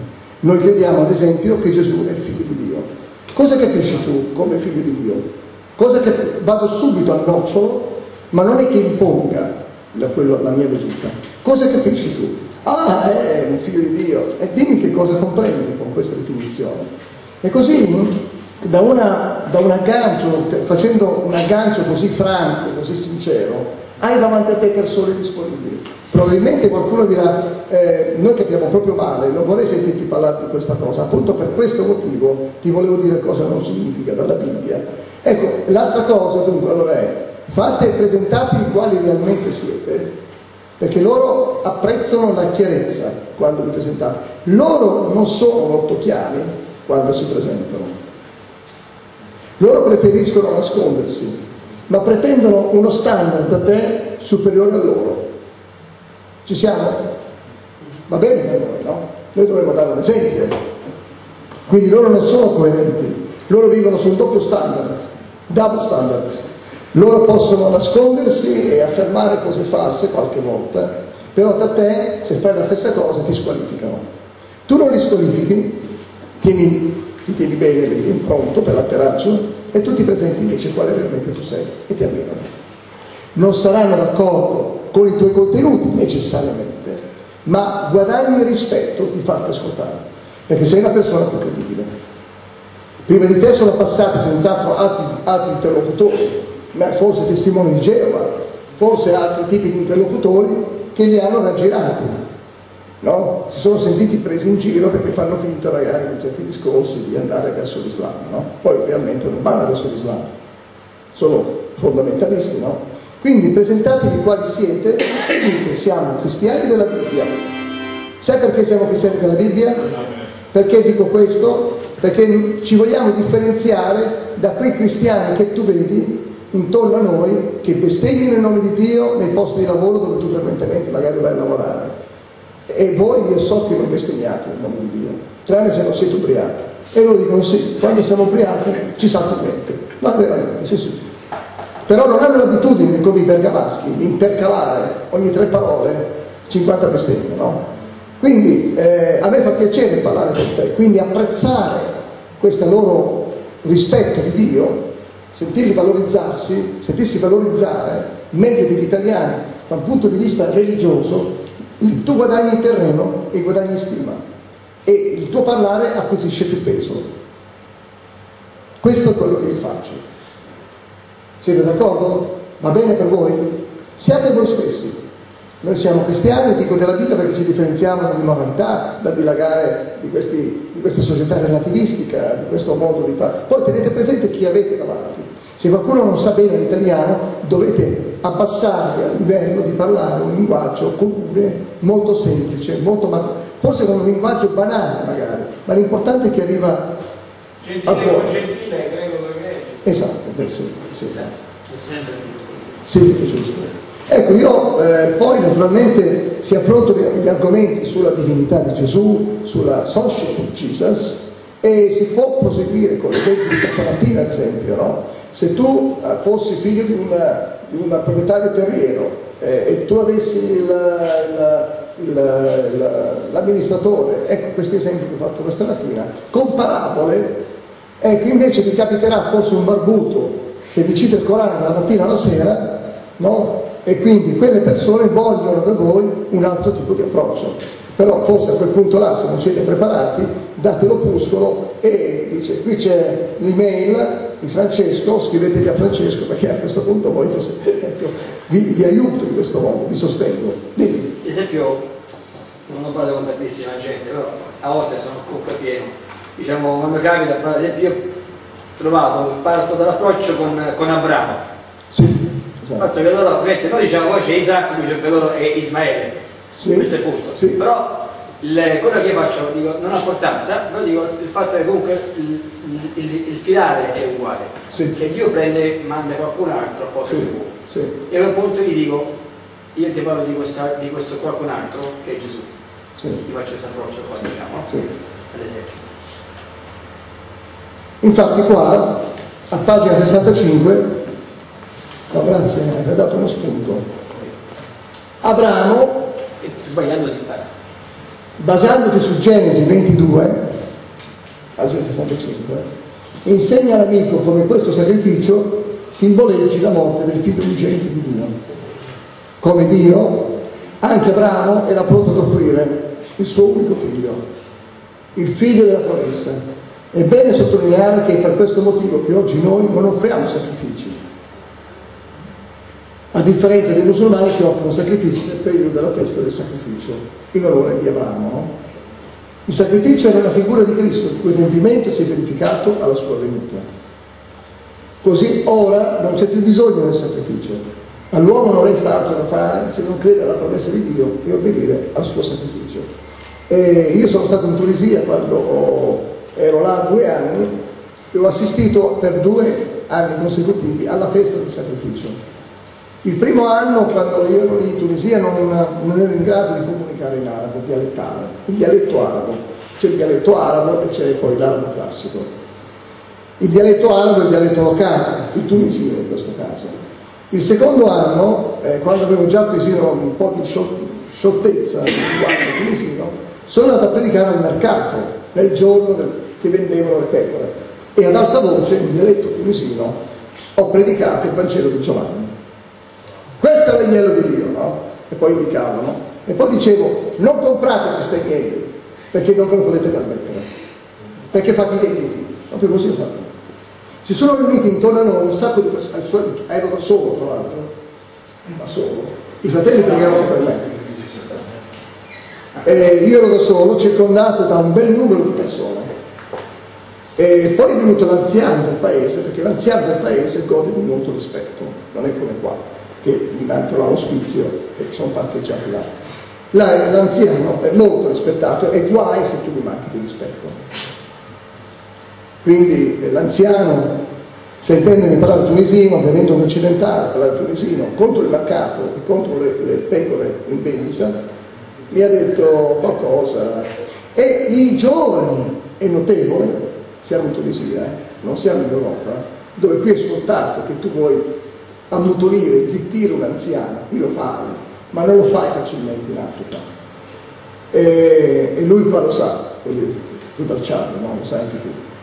Quindi gli, i giovani hanno detto, taci, fallo parlare. L'anziano è andato via offeso, perché è stato cacciato dai suoi conterranei, non da me, io non, non mi sono manco permesso. E hanno continuato ad ascoltarmi, non mi hanno picchiato. Poi io mi sono stancato dopo un quarto d'ora di formare queste frasi in arabo, perché il linguaggio era tutto al contrario, è tutto un linguaggio tremendo. E dopo un quarto d'ora mi sono un po' stancato di formare le frasi. Mi accorgevo che le pronunciavo con la, con la sintassi italiana, ormai. Comunque, davo i numeri, ho detto sono stanco. Un tunisino mi dice, un ragazzo, vai avanti perché io parlo bene l'italiano e ti traduco io in tunisino, continua a predicare al mercato. E così sono andato avanti altri dieci minuti. Io ho detto soltanto, guarda che come tu hai visto io capisco il tunisino, se tu mi vuoi imbrogliare io ti capisco, io smetto di predicare. No, no, vai avanti, vai avanti. E ha veramente tradotto fedelmente quello che io dicevo. Anche se non capiva bene il mio italiano, ma capivo in arabo che lo dicevo bene. Poi ho detto alla fine, ho detto, ho sette nuovi testamenti a casa, ne ho solo sette, chi vuole venire a casa mia glieli do. Oppure era, ho dei nuovi testamenti, no, ho dei nuovi testamenti. Così hanno alzato la mano solo i giovani, i giovanissimi.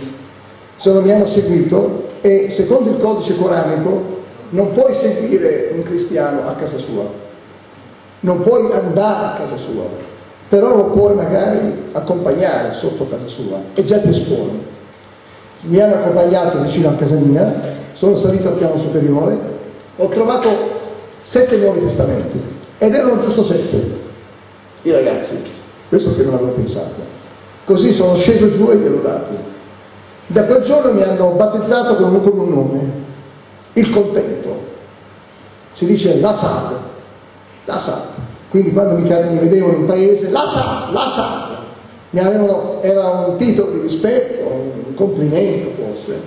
Quindi che non ho ferito, sono stato anche molto diretto nel modo di predicare al mercato, molto diretto senza andare un po' di là. La chiarezza, vogliono la tua chiarezza. La sera stessa è venuta il cellulare della polizia, non il cellulare. Sono venuti sotto casa mia, io avevo finito il Nuovo Testamento, è venuto la, un tizio, uno, uno del bar con il quale ho parlato tante volte, e lui mi apre la porta, io apro la porta di casa mia e vedo dietro di lui parcheggiato eh, il pulmino della polizia, proprio quello, il camioncino proprio, proprio il camioncino, no? Era il cellulare, questo qua, il vecchio cellulare proprio. E mi dice, mi dai una Bibbia? È chiaro una provocazione, no? Tu ti metti davanti a casa mia con la polizia dietro, mi dici, mi dai un Vangelo? Dico, sinceramente se l'avevo te lo davo lo stesso, anche se c'è la polizia, ma non ne ho più. Cioè, quindi non ho obbligato. Bene, quindi ecco, la franchezza è necessaria e, ris e guadagna rispetto. Mi hanno dato molto fastidio poi le autorità, nei prossimi otto nove mesi. Eh, quel gesto lì al mercato, al mercato, in Tunisia, forse non so, nel Ciad, ma nel mondo musulmano c'è molta polizia infiltrata. Si dice, i, i locali dicono che ogni dieci tunisini ci sono sette poliziotti in borghese. No, come sentono in pugno. Eh, li tengono in pugno. Quindi, al Cairo è così. Eh? Al Cairo è così. Al Cairo è così. Quindi quando io ero al mercato c'era senz'altro tanta polizia in borghese. E quindi da quel momento mi hanno proibito di lasciare la Tunisia, quando volevo lasciare la Tunisia, e hanno provocato, mi hanno provocato offendendomi, ma in un modo veramente graffiante mi hanno offeso, che ti veniva voglia di risponderti, non ti rispondo. La carne ti dice, mo ti restituisco l'offesa, eh, perché aspettavano questo per potermi arrestare. Sono andato quindi all'ambasciata italiana, quando mi hanno negato di uscire dall'Italia, eh? E l'ambasciata italiana a Tunisi mi ha detto, noi non vogliamo impicciarci con queste cose, si arrangi, si arrangi. Così mi sono messo nelle mani del Signore, sono, mi sono ripresentato due giorni dopo e sono uscito, ma questa è un'altra storia. Però ecco, le autorità si sono proprio arrabbiate contro la mia sfrontatezza, sfrontatezza di dire, ma che razza di pecora dovete comprare? Ormai il sacrificio è stato fatto una volta per tutte. Questo qua ci vuole un po' di coraggio, loro hanno un coraggio, hanno un coraggio, lo rispettano. Poi c'è qualcuno magari che può andare male, eh? Però i nostri giorni sono segnati. Allora, c'è qualche altra domanda? Eh, perché le quattro, eh, qui è arrivato il fratello Andrea che vorrebbe magari dirci qualcosa. Dici qualcosa? Vabbè, sarebbe una pausa. Sì. Quindi facciamo la pausa. Ecco, chi ha preso il libro di J. Smith adesso e lo vuole tenere? Alzi la mano, chi lo vuole tenere? Ok? Andate a pagarlo direttamente dal fratello Fernando, anche se non avete alzato la mano. Chi non vuole comprarlo me lo porta qua.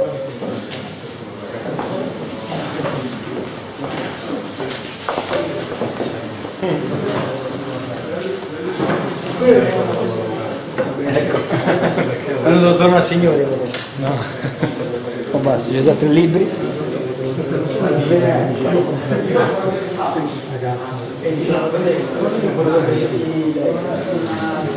Allora quando devo ti dico questo, perché questo è un corso di base. Questo è un corso di base. E non è apologetico, questo è apologetico, solo che è un capo di lei, se vuoi. E è questo, è questo. E qui c'è anche un Romone. Sì, sì, grazie. E c'è la Roma, questo più, qual è il più nuovo? Questo qua. Questo è anche più nuovo. Allora, invece di tredici quanto è questo? dieci. dieci, bene. Stiamo comprando, quelli che c'è per ascolta, ha fatto così, dieci. cinque, cinque, è un libro che non vendo io, non confondo, non, non credo in quelle bestialità. Questo sì, questo sì. Dunque, iniziamo innanzitutto per fare una precisazione, dato i contenuti, che io personalmente non ho nessun tipo di pregiudizio verso i musulmani. Che sia che vivono in Italia, che sia che vivono in Palestina, non dobbiamo avere pregiudizi durante questo momento che ascoltiamo queste informazioni, che sono informazioni abbastanza preziose e anche robuste. Forse non siamo tutti abituati a sentire quello che sentiremo tra poco. Dunque, lo schema della mia relazione, che durerà un'ora, eh, è in tre tappe. Vedremo innanzitutto le differenze che ci sono fra Maometto e Gesù, e poi vedremo se realmente, come viene spesso, ci viene spesso detto dai nostri amici musulmani, eh, Mosè avrebbe anticipato la venuta di Maometto, quindi qual è, se c'è, l'ufficio profetico eh, per lui, e soprattutto negli ultimi tempi ci raccontano anche che Gesù stesso avrebbe predetto la venuta di Maometto nel Vangelo di Giovanni al posto del Consolatore, al posto del Paracletos. Quindi chiariremo questo secondo episodio. In terzo luogo, se avremo il tempo, se no vi rimando al libro se non avremo il tempo, perché quello che dico è estrapolato dal libro, vedremo l'assurdità eh, dell'ascesa eh, di Maometto come profeta, perché è assurdo. Non, lo, non farò dei luoghi comuni, io mi limiterò soltanto a esporre dei fatti, delle informazioni. So che sto parlando con un pubblico di credenti, ma siete forse a digiuno riguardo le cose inerenti all'Islam. Quindi facciamo già ipotesi che tutti siete ben eh, conoscitori della scrittura, cercheremo quindi di risparmiare tempo e farete delle valutazioni. Quindi eh, useremo eh, il metro della, della autoanalisi, e non la farò io per voi. Quindi cercheremo anche di usare materiale analitico che proviene dalla Bibbia, dalla parola di Dio, e materiale analitico che proverrà dal Corano e, dulcis in fundo, anche dalle tradizioni. Sapete, sapete eh, come gli ebrei hanno la, il Talmud giudaico, i musulmani hanno lo stesso parallelo. Questo Talmud giudaico in Islam si chiama, eh, si chiama Hadith. E nella Hadith, che vuol dire tradizioni, ci sono varie raccolte. La più importante e la più credibile eh, è quella che si chiama Bukhari. È un nome importante per i musulmani, perché il Corano è soltanto una parte del puzzle che costituisce, per ricostruire l'identità di Maometto, è soltanto una parte del puzzle. Ma la Sunna, che si chiama anche Hadith, è circa il sessanta per cento forse che i musulmani praticano a fianco al Corano. Quindi molto delle hadith ricostruiscono il ritratto di Maometto. Queste hadith voi non avete mai sentite parlare. Chi di voi ha mai sentito la parola hadith? Mai. Ecco, vedete, c'è bisogno di queste informazioni. E molto spesso i musulmani non vi parlano delle loro hadith. Fanno conto di riferirvi cose che si fondono soltanto dal Corano, partono soltanto dal Corano, ma non è soltanto quello. Quindi, eh, quando parlerò del Corano, citerò brani che provengono dalla versione nazionale, la più conosciuta, che troverete in qualsiasi libreria eh, secolare, che si chiamano il Corano dell'edizione U C O I. Eh, ecco. Partiamo quindi con questa analisi. Alcune considerazioni. La prima considerazione è, mi voglio allacciare con quello che ha detto prima il nostro relatore, che eh, qualche cosa è stato perpetrato anche eh, ai tempi quando Maometto voleva diventare profeta, quindi si è agganciato al popolo giudaico che viveva a Medina. Ma qual era l'atteggiamento verso i loro nemici da parte di Gesù e da parte di Maometto? Quindi qual è la differenza del loro atteggiamento tra Gesù e Maometto? Se ricordate, eh, in Luca capitolo nove, versetto cinquantaquattro, quando eh, si parla di Gesù che rimproverò i suoi discepoli, quando volevano distruggere una città, volevano eh, buttare fuoco dal cielo perché respingevano il messaggio di Gesù. Voi naturalmente ricordate questo. E voi sapete che Gesù non li ha incoraggiati a buttare fuoco dal cielo, ma lui rispose, eh, io, il figlio dell'uomo non è venuto per perdere le anime degli uomini, ma per salvarli. E con Maometto invece le cose sono un po' diverse. Quando Maometto non disponeva all'inizio del suo ministero di un esercito eh, molto folto in termini di seguaci, eh, lui ordinava ai suoi seguaci di fingere di andare d'accordo con tutti e quindi di non opporsi. Questo è, è naturalmente nella Sura nove ventinove, questo è un ipotetico Corano, eh? È un ipotetico Corano. Nella Sura nove ventinove diceva: quando siete agli inizi della vostra missione, Eh, non opponetevi sempre ai vostri nemici. Ma quando invece la strategia cambiava di Maometto, quando le sue file si ingrossavano, i suoi seguaci diventavano più numerosi, veniva la Sura nove ventinove che diceva, che dice tutt'oggi: combattete coloro che non credono in Allah e nell'ultimo giorno, che non vietano quello che Allah e il suo messaggero hanno vietato, e quelli tra la gente della scrittura. La gente della scrittura siamo noi, secondo il linguaggio del Corano la gente della scrittura sono i cristiani, ma anche i giudei. Maometto in diverse fasi della sua iniziale carriera profetica era molto amichevole con i giudei, perché cercava di eh, ottenere la loro legittimazione per il suo mandato. Aveva bisogno di una legittimazione perché non aveva una vera legittimazione da, da Dio pubblicamente. E naturalmente Maometto aveva ascoltato dalle labbra dei giudei che loro attendevano il profeta che Mosè aveva preannunciato. In, vi ricorderete Deuteronomio diciotto diciotto, dove eh, Mosè dice: io il Signore, il Signore dice, io il Signore susciterò loro un profeta come te, ed egli dirà tutto quello che io comanderò. Per i musulmani questa è la legittimazione della venuta di Maometto. Siamo qua. Quindi Maometto cercava la legittimazione da parte dei giudei della città di Medina. I giudei, da come si evince da vari passi del Corano, si opponevano alle sue autodichiarazioni di essere il profeta di cui Mosè aveva preannunciato. Si rifiutavano.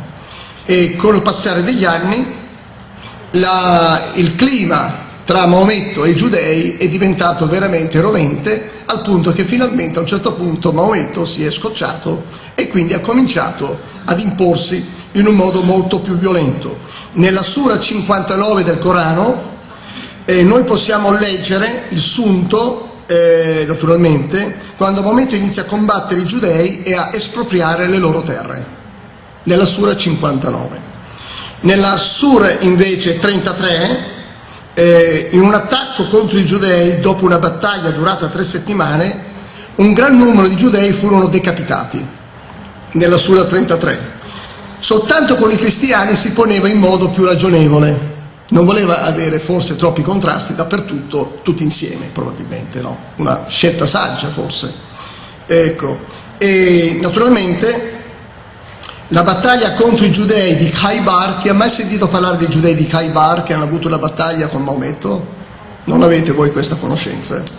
Bene, questa è una cosa molto importante. I giudei di Khaybar che vivevano a Medina sono stati sterminati. Nella Sura trentatré, versetto ventisei, la tribù di Banu Qurayza, Banu Qurayza, i figli di Qurayza si vuol dire, furono uccisi soltanto quelli di sesso maschile e furono risparmiate le donne e i bambini, per asservire all'Islam e per asservire le donne come schiave. In un altro episodio, eh, nel seicentoventotto, quindi pochi anni dopo, ha attaccato gli ebrei della città di Khaybar, dove ha preso uno dei leader ebrei e lo ha stroncato e lo ha decapitato. Nel capitolo cinquantanove del Corano, ancora un'altra volta, la gran parte di questo capitolo del cinquantanove contiene la descrizione della cacciata degli ebrei dalla città di Medina. Prima Maometto si è stanziato a Medina e ha chiesto la loro legittimazione. Dopo alcuni anni non sono andati d'accordo con Maometto, li ha cacciati da Medina, quindi li ha espropriati e li ha mandati via. È un atteggiamento diverso da quello di Gesù, no? Qui si parla di decapitazioni, si parla di espellere, si parla di uccidere. Gesù disse invece: io non sono venuto per uccidere, ma sono venuto per salvare. Il capitolo sessantadue, versetto sei del Corano, contiene una maledizione a coloro che praticano il giudaismo. Indirettamente siamo anche noi, indirettamente, nella loro ottica. Nel Corano è riportato che Allah permise sia anche a Maometto che ai suoi seguaci Di, di concedere promesse per guadagnare terreno, ma poi anche di sciogliere i giuramenti. Questo lo troviamo nel Corano al capitolo trentatré, versetto cinquantadue, capitolo ventitré, versetto sei, capitolo settanta, versetto trenta. Quindi Allah gli dava il permesso di fare delle promesse per guadagnare tempo e guadagnare terreno e poi successivamente poter finalmente sciogliere i giuramenti, purché la, la causa dell'Islam vada avanti. Era lecito sciogliere i giuramenti. Eh, Allah gli aveva dato il permesso di sciogliere i giuramenti, lo vedete anche alla Sura sessantasei, dal versetto uno al versetto tre. Per risultato, nessuno potrebbe immaginare Gesù e promettere la sua fedeltà ai nemici e poi cambiare idea. Nessuno, nessuno al mondo può immaginare questo, nemmeno coloro che non credono in Cristo sanno bene che Gesù non potrebbe mai fare un'azione come questa. Questa era la prima impressione. La seconda considerazione è sul perdono. Qual era l'atteggiamento di Maometto e l'atteggiamento di Gesù verso il perdono, verso i loro nemici? Io ho preferito prendere le ultime parole poco prima che spirassero. Cioè poco prima che Gesù esalasse l'ultimo respiro sulla croce e poco prima che Maometto esalasse il suo ultimo respiro con la testa appoggiata sulla spalla di Aisha, sua moglie. Gesù sulla croce, al culmine del suo, del, del suo sacrificio che sta per spirare, pronuncia le famose parole: Padre, ditelo voi. E Gesù era morto innocentemente, tranne aveva la colpa soltanto di amare i peccatori. Lo hanno crocifisso solo con questa colpa di amare i peccatori. E Maometto invece, prima di morire, questo è nella Hadith Bukhari, volume uno, foglio quattrocentoventisette, possa Allah maledire ebrei e cristiani, i quali hanno costruito i luoghi di culto presso le tombe dei profeti. Se Maometto avesse magari prima di morire, prima di esalare l'ultimo respiro, avesse detto: Allah, permetti loro di credere almeno in te, non in me, per esempio, no? Ma di arrivare a maledire è tutto diverso dall'atteggiamento di Gesù. Il perdono non c'era, non c'era nessun perdono. Ora, dovete sapere come è morto, perché questo è importante. Avete sentito prima che vi ho parlato di Khaybar. Una volta, eh, quando le donne venivano catturate, venivano poi eh, catturate per diventare schiave, alcune venivano date delle, delle mansioni. Alla figlia di un capo della tribù di, di, di Khaybar era stata data la mansione come cuoca. In una grande mangiata, in una grande comunione fraterna, cosiddetto, eh, lei ha dovuto preparare lei il cibo e ha avvelenato il cibo, cioè sarà stato forse l'agnello, sarà stato, per avvelenare Maometto. Perché? Perché la sua, i suoi guerrieri avevano ucciso sia suo, suo padre che, sua, che suo marito. Quindi lei, con la scusa di cucinare, voleva tramare vendetta e uccidere Maometto. Sapevate questo? Questo è Hadith. Del Corano non c'è scritto, per quello dico il Corano è soltanto un piccolo puzzle. E quando, siccome Maometto racconta la Hadith, aveva degli assaggiatori, perché temeva di essere avvelenato, lui ha mangiato in fretta, l'assaggiatore però è morto immediatamente, al che Maometto è andato a rigurgitare tutto quanto, sospettando di essere stato avvelenato. Ma ormai Era passato, erano passati alcuni minuti e già il veleno era entrato in circolazione nel suo organismo, quindi anche vomitando la sostanza velenosa aveva attecchito il suo organismo. E conseguenze piuttosto lente nel tempo, non, si, non, non è esatta la Hadith Bukhari, nemmeno il Corano, non mi azzardo, ma potrei un po' di tempo, si sono sentite le conseguenze. Lui è morto come causa di questo, lui dice nella Hadith Bukhari, come causa di questo avvelenamento. Eh, infatti lo trovate nella Sura della Hadith Bukhari, foglio cinque, versetto settecentotredici. Infatti dirà ad Aisha: io sento che sto morendo per la causa di quel cibo, a causa di quel cibo avvelenato che ho mangiato a Khaybar con voi. Quindi abbiamo Gesù che è morto senza vendicarsi, senza commettere omicidio, è morto innocentemente. Maometto non può avere lo stesso titolo di Gesù. Lui è stato avvelenato perché ha causato una lacerazione, ha ucciso delle persone e qualcuno meritevolmente lo voleva punire. Può essere quindi eh, importante dire ancora che Gesù non è morto sulla croce accidentalmente, ma ricordate quando Gesù ha detto: il Padre mi ama perché io depongo la mia vita, nessuno me la toglie, ma sono io che la depongo da me. È fantastico. Gesù è sovrano sulla propria vita. Nessuno poteva trovare delle accuse giustificate per poterlo giustiziare. È vero? Nessuno poteva togliere la sua vita. Questa è un'altra, una seconda considerazione. Terza considerazione: sappiamo, crediamo tutti che sono sorte molte religioni dopo Cristo invidiosi dei suoi attributi, eh, di santità, eh, dei suoi, delle sue capacità di compiere miracoli strepitosi, unici al mondo, e quindi anche i musulmani nell'ambito di quindici secoli hanno dovuto produrre anche loro delle prove a dimostrazione che Maometto si meritava anche lui qualche titolo onorifico. E questo eh, lo troviamo in diverse parti dell'Hadith, in diverse parti del Corano. Infatti cosa dicono? I musulmani affermano che anche Maometto compieva miracoli, ma il Corano smentisce i musulmani perché il Corano dice che Mohammed non è stato mai, ha detto lui stesso: non ho ricevuto da Allah l'autorità di compiere alcun miracolo. L'unico miracolo che io ho fatto è, la pubblicazione, è il Corano, e il Corano parla di me. Circolo chiuso. L'identità di Cristo: egli ammise di essere il figlio di Dio in, in alcuni passaggi. Voi dite, chi, dite voi che io sia, ricordate bene il passaggio, no? Non la carne, non il sangue ti ha rivelato questo, ma il Padre mio che è nei cieli. Sì, è vero, sono il figlio di Dio. Maometto invece ha screditato la sua divinità e la sua mh, identità quale figlio di Dio, e anche ha screditato il fatto di essere stato crocifisso sulla croce per l'umanità. Eh, anzi, Maometto mh, fa degli incisi, dice che Gesù non ha, altro non è che un semplice profeta come tutti quanti. Però succede che poi lui si mette in primo piano e Gesù invece è il suo subalterno. Infatti nell'Islam Mohammed viene al primo posto e Gesù viene al secondo posto. Quindi la sura in un certo senso dice, fa un'affermazione che però nella realtà non viene applicata. Quarta considerazione: Gesù senza peccato. Credo che siamo tutti d'accordo che Gesù è nato senza peccato, e lo sanno anche i musulmani. Sono obbligati, che gli piacciono o no, il Corano afferma che Gesù è senza peccato.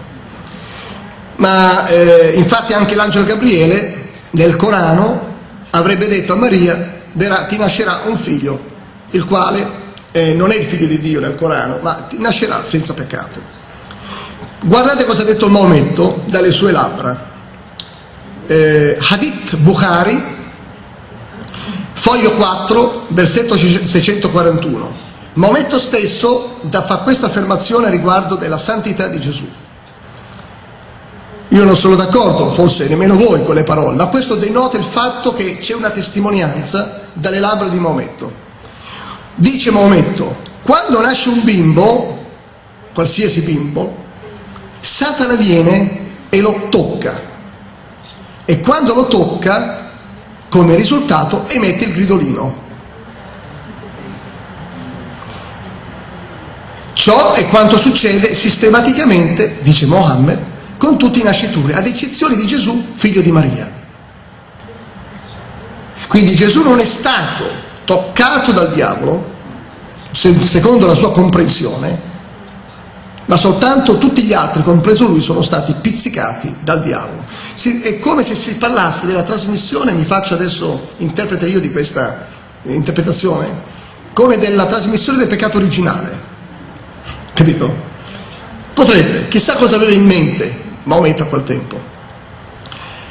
Ehm, gli insegnamenti di Cristo, ah, Maometto era anche lui, come tutti, come me, come tutti noi, passibile di compiere peccati di concupiscenza.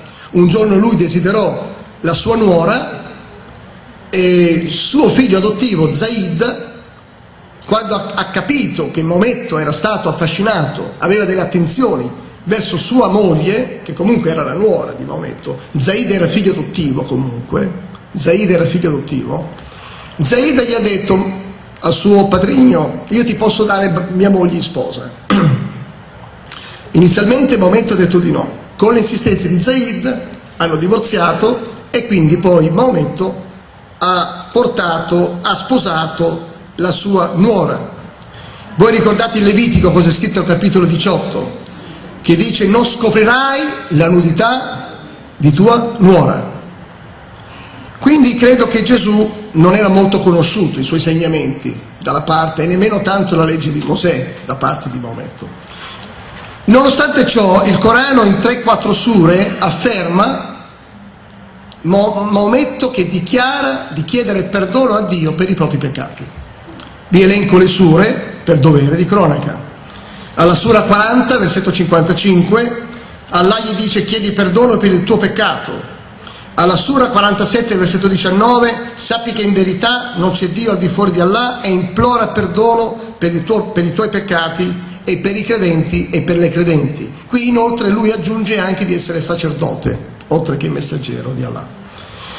Poi nella sura quarantotto, versetto due, affinché Allah ti perdoni le, i tuoi peccati, del passato e del futuro. In una Hadith Bukhari lui addirittura afferma che chiede perdono nel foglio nove, versetto quattrocentottantadue, per i suoi peccati del passato, per il futuro, in pubblico e in privato. Quindi Gesù ne esce ancora vittorioso. E, quinta differenza, la considerazione delle donne, per le donne. Contrariamente a certi libri che da anni insultano il nostro Signore Gesù, fanno passare Gesù come che si è sposato, no, è, è, è noto questo. Ma Gesù non ebbe mai rapporti sessuali con le donne, sappiamo, dalla, dalla parola di Dio. Lui guarì le donne, ha perdonato le donne e ha posto la donna uguale all'uomo davanti a Dio. Sono tutti e due la stessa gloria della creazione di Dio, allo stesso punto, allo stesso livello. E purtroppo invece accade il contrario. In Europa le donne musulmane e anche i musulmani assicurano che soltanto il Corano attribuisce la dignità delle donne a un livello molto più alto di quanto il cristianesimo non può offrire quale dignità alle donne cristiane. Siete d'accordo voi? È un po' strano, vero? Ora vedremo invece eh, quanto fanno questa affermazione, perché ora le, fa le stanno facendo sempre di più anche in Italia, le sentirete sempre più spesso. Preparatevi A, a leggere quel libro là che è stato scritto poco fa, perché si parla di questo in modo approfondito. Cosa devono dire gli studiosi musulmani quando noi adesso presentiamo queste hadith? Qual era la considerazione di Maometto verso le donne? Volete sentirlo, donne? Poi vi fate voi la vostra analisi. Il profeta vide delle donne nel paese e disse, ah, Sahih al-Bukhari, foglio sette, versetto centoventisei, foglio otto, versetto cinquecentoquarantaquattro. Il profeta disse: ho guardato verso, verso il paradiso ed ho visto che la maggior parte dei suoi abitanti erano i poveri, ma ho guardato verso l'inferno e ho visto che la maggior parte dei suoi abitanti erano le donne. Meno male che non siete là. Siete in Cristo, siete salvate, quindi tranquille, state tranquille, sorelle. Eh, nella Sura, nella Hadith al-Tirmidhi, Hadith milleottocentootto, narrato da Zainab, la moglie di Abdullah, viene eh, la ripetizione di questo detto, che il messaggero di Allah, la pace sia con lui, li ammaestrò dicendo: voi donne dovreste dare le offerte anche se si tratta dei vostri gioielli, perché nel giorno della resurrezione voi costituirete la maggior parte degli abitanti dell'inferno. Sahih Muslim Hadith seimilanovecentocinquantasette, narrato da Abdullah ibn Abbas. L'apostolo di Allah, che la pace sia con lui, disse: ebbi l'occasione di vedere il paradiso e trovai che la maggior parte della gente era povera. Guardai anche nel fuoco e li trovai, la maggioranza era costituita da donne. Ripete sempre, cioè queste ripetizioni sono molte, perché questo è proprio il messaggio che è stato trasmesso ai musulmani con le Hadith. Una volta l'apostolo di Allah andò a Musalla per offrire una preghiera, poi sulla via incontrò do le donne e disse: «O donne, date l'elemosina, perché ho visto che la maggior parte degli abitanti siete voi nell'inferno». Loro chiesero: «Ma apostolo di Allah, eh, perché?» Lui rispose: «Voi bestemmiate frequentemente e mancate di rispetto ai vostri mariti. Non ho visto nessuno più scarsamente dotato di intelligenza e di religione di voi donne. Un uomo cauto e sensibile, voi potreste sviarlo da qualcuna di voi».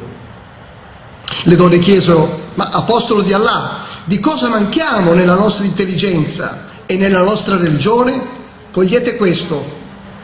Egli disse: «Non è forse vero che la, tes la testimonianza in tribunale di due donne equivale a quella di un uomo? Cioè, non è vero che la vostra parola vale la metà di quella di un uomo? La vostra credibilità vale la metà di quella di un uomo?» E loro risposero confermando: «Sì». Egli disse: «Ecco il difetto nella sua intelligenza. Non è vero che una donna non può neanche pregare», dice Maometto, «né digiunare durante il suo periodo mestruale?» Scusatemi, sorelle. Le donne risposero confermando. Egli disse: «Questo è il difetto nella vostra religione». Nella Sahih Muslim centoquarantadue, narrato da Abdullah bin Omar, Eh, scusate il nome arabo, ma questa è correttezza, e il messaggero di Allah osservò: «O donne, dovreste dare la carità e chiedere tanto perdono, perché vi ho visto ammassate nel, tra gli abitanti dell'inferno». Fra le altre, una donna saggia disse: «Perché, messaggero di Allah, saremmo ammassate nell'inferno?» Il santo profeta, in merito a questa domanda, osservò: «Bestemmiate troppo e siete ingrati ai vostri sposi. Non ho visto nessuno venire meno al senso logico», attenzione donne, al senso logico, e non rispettare la religione, e allo stesso tempo rubare la saggezza dei saggi, eccetto voi. La donna puntualizzò: «Cosa c'è di sbagliato nel nostro senso logico, nella nostra religione?» E il santo profeta rispose: «La vostra mancanza di senso logico è confermata dall'evidenza che due donne equivalgono ad un uomo, dal fatto che trascorriate delle notti e dei giorni in cui non offrite le vostre preghiere per il periodo mestruale e nel mese di Ramadan. Non osservate il digiuno, il che vuol dire non rispettare la religione». Possiamo andare avanti, risparmiamo il tempo. Tante sono le affermazioni come queste, ce ne sono ancora cinque o sei. Ancora oggi nei paesi islamici le donne sono persone di seconda classe controllate dalle leggi locali. Abbiamo sentito al telegiornale recentemente che nel mondo, in Arabia Saudita, ancora non possono avere la patente. L'avete, chi di voi l'ha sentito al telegiornale? Eh, tutti voi siete. Ecco. Quindi questo attingono queste cose anche da Sahih e il Bukhari. Avete capito? Queste, ora, c'è anche qualche cosa nel Corano. Abbiamo letto l'Hadith Bukhari, ma anche il Corano. Il Corano c'è un versetto su questi gli stessi toni. Eh, nella Sura quattro, versetto trentaquattro, eh, gli uomini sono superiori alle donne, dice il Corano, a causa della preferenza che Allah concede agli uni rispetto alle altre e perché essi, i mariti, spendono i loro beni per loro. Le donne virtuose sono le devote, che proteggono nel segreto quello che Allah ha preservato. Ammonite quelle che... di cui temete l'insubordinazione, la ribellione, lasciatele sole nei loro letti, battetele, picchiatele. In arabo la parola è darba. Se poi vi obbediscono non fate più nulla contro di esse, Allah è l'Altissimo.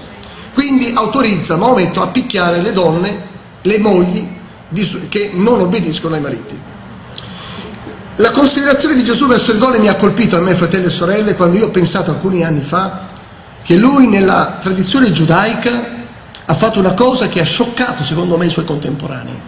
Quando lui è risorto dalla morte, secondo le, la tradizione, i, i costumi, più che la tradizione, i costumi, a chi doveva apparire per primo? Agli uomini o alle donne Gesù? No, ho capito. Secondo i costumi dell'epoca, agli uomini. E perché Gesù l'ha fatto? Perché è apparso prima le donne. Noi ricordiamo che Pietro non, da, non aveva fiducia della testimonianza della donna. Avete conto? Avete conto? Dice, ma sei, sei dispiaciuta. E questo è il prodotto del tuo dispiacimento, della, della tua tristezza. Ma Gesù voleva far recuperare credibilità. Allorché Pietro, dice la scrittura, si è ricordato delle parole del Maestro e ha dato fiducia alla donna. La testimonianza di Gesù ha arricchito la credibilità e la dignità della donna. E Gesù non ha mai parlato come questi versetti verso le donne. Ha giudicato le donne? No, le ha salvate. Le ha condannate? No, le ha fatte risparmiare dalla lapidazione. In alcuni casi, nella Hadith, Maometto procederà per la lapidazione degli, delle adultere. È tutto diverso. Mi fermerei qua con le differenze tra Gesù e Maometto, perché credo che anche coloro che vedranno il video si dovranno fare queste domande, che si tratti di musulmani che guardino il video, che si tratti di chiunque, perché Gesù non è venuto solo per i cattolici, Gesù non è venuto soltanto per gli italiani o per gli occidentali, come diceva la sorella anche pakistana, non è venuto per gli inglesi e per gli americani. Gesù è venuto a prescindere per tutti. È vero o no? Dite voi amen, vi fate sentire? Perché quelli guardano, vogliono sentire il vostro grido. Eh? Ok, andate a vedere il Vangelo. Quindi, e cosa hanno insegnato a proposito della preghiera Gesù e Maometto? L'ultimo inciso, e poi vediamo le profezie di Deuteronomio diciotto diciotto. Gesù ha insegnato che, ai suoi discepoli di pregare semplicemente con il cuore, perché Dio ascolta il cuore. Eh, voi adorate, dice Gesù, quello che non conoscete, noi adoriamo quello che conosciamo, perché la salvezza viene dai giudei. E Dio è spirito, e quelli che lo adorano devono adorarlo in spirito e verità. Maometto ha insegnato che la preghiera più formalizzata è Hadith Bukhari, volume uno, verso quattrocentottantotto. Eh, chi passa davanti a una persona che prega annulla la sua preghiera. È un peccato passare di fronte a qualcuno mentre prega. Foglio settecento, eh, verso settecentodiciassette. Se ci si guarda mentre si fa la preghiera formale, si perde la vista. Eh, eh, verso settecentocinquantanove. Se non si esegue l'inchino del rituale alla perfezione, le vostre preghiere non sono accettate. I tratti morali e spirituali di questi due uomini, accontentiamoci per adesso, due uomini, sono completamente diversi. Il messaggio da Dio è completamente opposto all'altro, sono completamente opposti l'uno verso l'altro. E quindi io vorrei finire qui per accorciare e per passare alla seconda fase del messaggio. Siete stanchi? No. Siete noio? Ah, vi annoio? No. Posso andare avanti? Ok. Sentirete che Maometto è stato preannunziato da Mosè. Dobbiamo fare delle, delle distinzioni qua. Se Gesù è come Maometto, non è possibile, l'abbiamo già visto. Se Maometto è come Mosè, dovremmo vederlo. Sappiamo che non è così, perché hanno insegnato delle cose completamente opposte.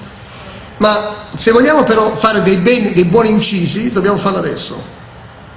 Gesù ha insegnato che noi possiamo avere accesso, avere non una religione ma una relazione. Non religion, but relation, con Dio Padre.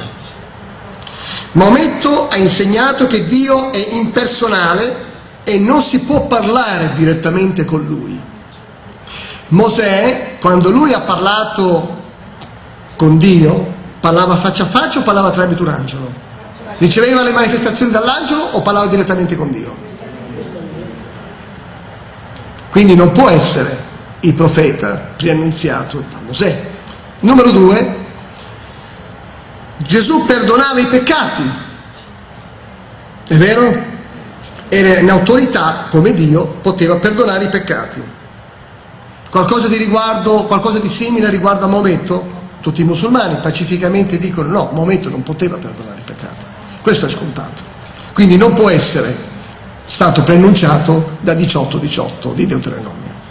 Numero tre, Gesù fu riconosciuto, fu legittimato pubblicamente da Dio Padre di fronte a tutta la gente in tre quattro occasioni.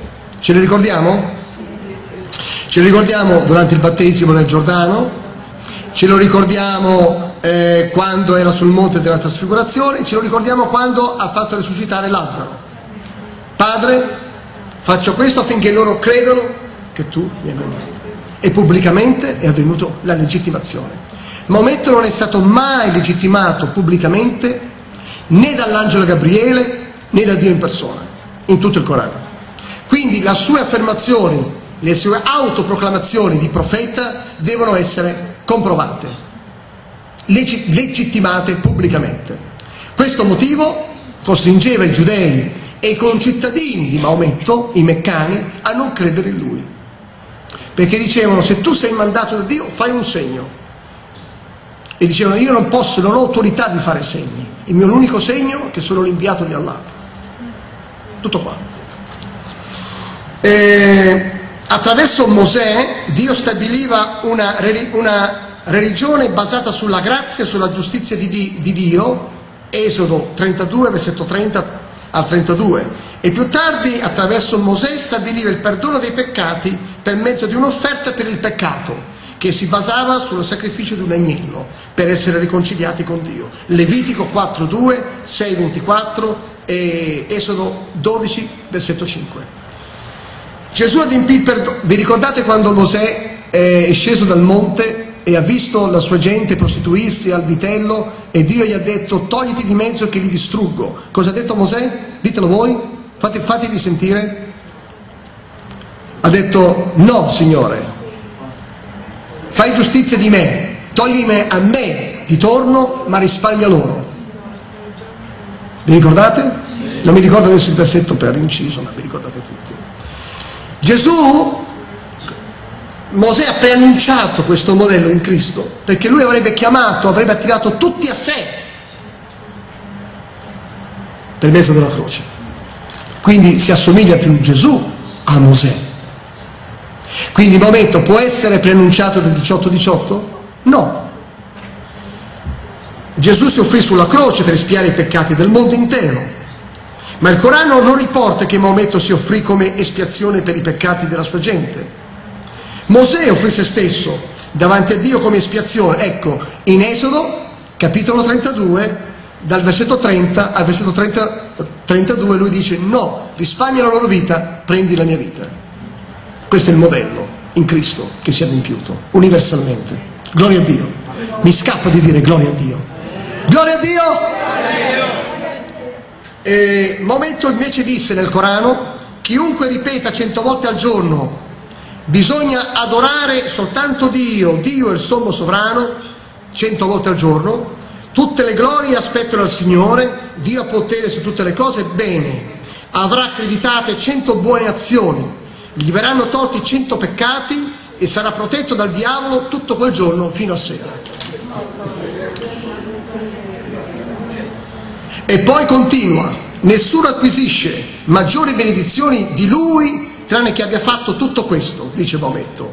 Chi dice con convinzione queste parole all'alba e poi muore nella stessa giornata finirà certamente in paradiso, e chi dice con convinzione queste parole di notte e poi muore all'alba finirà certamente in paradiso. Quindi opere meritorie. Quindi ha disdetto tutto quello che Cristo ha comandato. Veniamo adesso a conoscenza che Maometto non è nato dalla linea profetica di Mosè. Sapete anche questo, perché dice: io costituirò un fratello, un profeta dal mezzo dei tuoi fratelli. Ma Maometto non è discendente di Isacco e Giacobbe. Vi risulta che è discendente di Isacco e Giacobbe? I musulmani diranno no, non è vero, non è discendente di Isacco e Giacobbe. Allora io chiedo ai miei amici, allora può essere lui il profeta preannunciato da Mosè? No, perché non è dei suoi fratelli. Chiaro? La missione di Maometto non aveva nulla in comune con quella di Mosè, abbiamo visto fino adesso, ma eh, piuttosto quella di Mosè aveva a che fare molto con quella di Gesù. Furono Mosè e Gesù che si offersero come sacrificio per i peccati del loro popolo. Dio ce li ha portati qua, noi abbiamo, loro sono delle povere persone che sono rimaste imprigionate, avevano delle buone intenzioni di servire Dio. Sono persone, come dice Paolo per i giudei, che hanno zelo per le cose di Dio, ma non hanno conoscenza. E Dio ci riterrà responsabili di questa nostra mancanza, perché adesso non possiamo dire Signore non mi puoi mandare là perché io non so l'arabo, non so il cinese, non so, non so il tazikistano e quell'altro. Vengono qui e ti parlano il tuo dialetto, del bergamasco, del modenese. E, però loro sinceramente vorrebbero conoscere Dio, ma non hanno i mezzi, non hanno i mezzi. Paracletos, Giovanni, il Vangelo di Giovanni. Gesù avrebbe preannunciato Maometto, questo è facile facile, non dovete fare un grosso sforzo per, per ricordarlo. Eh, infatti vi risparmio un sacco di carte questa sera. Eh, quando Gesù dice è importante che io me ne vada, perché se io non me ne vo, non verrà a voi il Consolatore. Ci siamo? Sì. Fatevi sentire. Sì. Sì. Se no pensano che soltanto io che credo a queste cose. Ecco. Allora, quindi in Atti, al primo capitolo, Gesù dice, sta per essere, per salire al cielo, e dice ai suoi discepoli, attendete a Gerusalemme perché tra, tra pochi giorni che arriverà la promessa che vi ho fatto del Consolatore. A questo punto, quando voi sentite delle donne musulmane, voi donne, sorelle, perché le donne musulmane non vanno dagli uomini, queste sono molto educate, io rispetto tantissimo questo senso di distanza che hanno tra i sessi i musulmani, come anche gli ebrei. Questo veramente tanto di cappello. Bene, Maometto quanto tempo fa è venuto? Dopo quanti anni, dopo quanti giorni è venuto? Vi faccio domande trabocchetto. Quanto? seicento anni dopo, no? E, ecco, quindi, caro amico che mi dici questa cosa, Maometto è venuto quando? Ti dice nel cinquecentosettanta si crede, ma Gesù sta parlando che era una promessa che si sarebbe attuata a pochi giorni, e veramente dieci giorni dopo, nella, nel giorno di? Ecco, bravo. Quindi, quaranta giorni lui è stato con i suoi amici, è vero? Ha goduto della comunione con i suoi amici, con i suoi discepoli, è salito al cielo dopo quaranta giorni, e pochi giorni dopo, perché Pentecoste, Penta vuol dire cinquanta, dieci giorni dopo è arrivato il Paracletos. Non può essere Maometto profetizzato da Gesù. Ho finito.